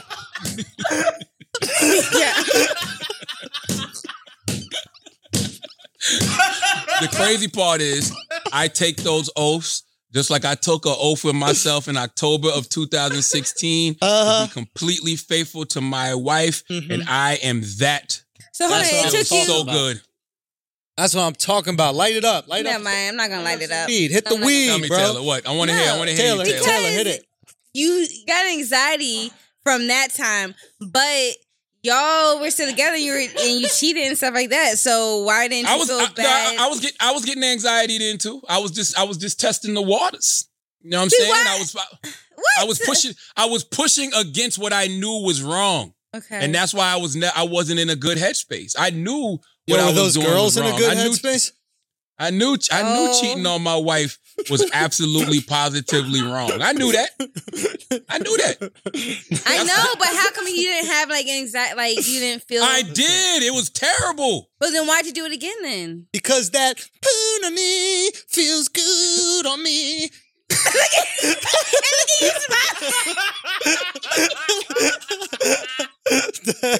But yo, I will I will neither confirm never nor even seen that deny face anything that show said Bro, just now. that punani nani tsunami nami. What's that song? Yo, we just yo, we don't be knowing, yo. Men don't be knowing. We don't be know why. knowing. No, I know why. I know why. we don't do be know knowing, except when he knows. You know what I I mean? know. Now he knows, but I we know don't why. be knowing. Tell you know us why? why. You know you why? got you felt type of I way had a she I- had sex. I had a fragile ego. Ah, I was insecure. I had imposter syndrome. Mm. I thought I had high self esteem, but it really, I had low self esteem. And I was feeding my ego with those other women. That's what that was. Because I always say men cheat for ego, women cheat for emo, which is emotional reasons. Yeah. It was all ego. Because sometimes as men, we think that's what we're supposed to do. We're supposed to be out here knocking them all down. Until you get to that point in your life where you realize, like, nah. Wait a minute. Emo stands for emotional? You didn't know that? I thought emo was like eat me out.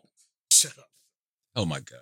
I thought this whole time it was like your boyfriend or husband isn't eating you out, so you're cheating on a dude because he'll go down and eat the puss. There's a good joke there. There's a good listen. Ho, show seriously. Listen. There's a good. There's a good oral sex joke with ego and emo. Okay, okay. Because ego could be eat eat girls out Uh-huh. or eat, guys out. Eat guys out. Yeah. There we go. Eat me out. Like there's something there There's something the there. ego emo thing. I was know. workshopping it. I was workshopping it. Yeah, something there. The moral of the story Yeah. is uh Sometimes you got to try something new before you commit to your old thing.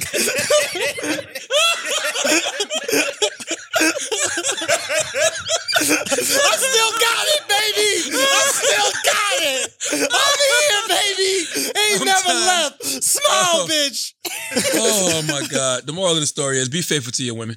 Yes. That's part of hey, that's part of being mentally healthy. I don't uh, all you young boys do your thing. Mm. But when you get to a certain age and you realize you got a lot to lose, and by a lot, I mean your wife and possibly your family, you don't want that. And when Right. Taylor talks about the anxiety, yes, the anxiety of watching my father lose his family because of his infidelity, watching uncles of mine lose their families because of their infidelity, that definitely gave me anxiety. And I was like, I'm not gonna be that guy. Mm. But that that's when I made a conscious decision to really sit down and mind my motherfucking business. And I am going on four years. Let's go. Faithfulness, baby. Let's go. And yes, I want a motherfucking medal for that. Let's go. Why shouldn't That's I why get a you're medal for that? freezing now. No, you don't get a medal. Anyway, look, Why? guys. Not for four years. You Guys. get medals for four years of sobriety.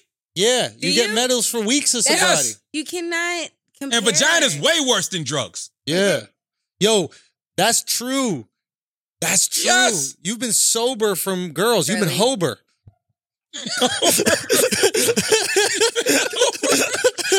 Homer Not the Simpson. same thing. Homer Simpson.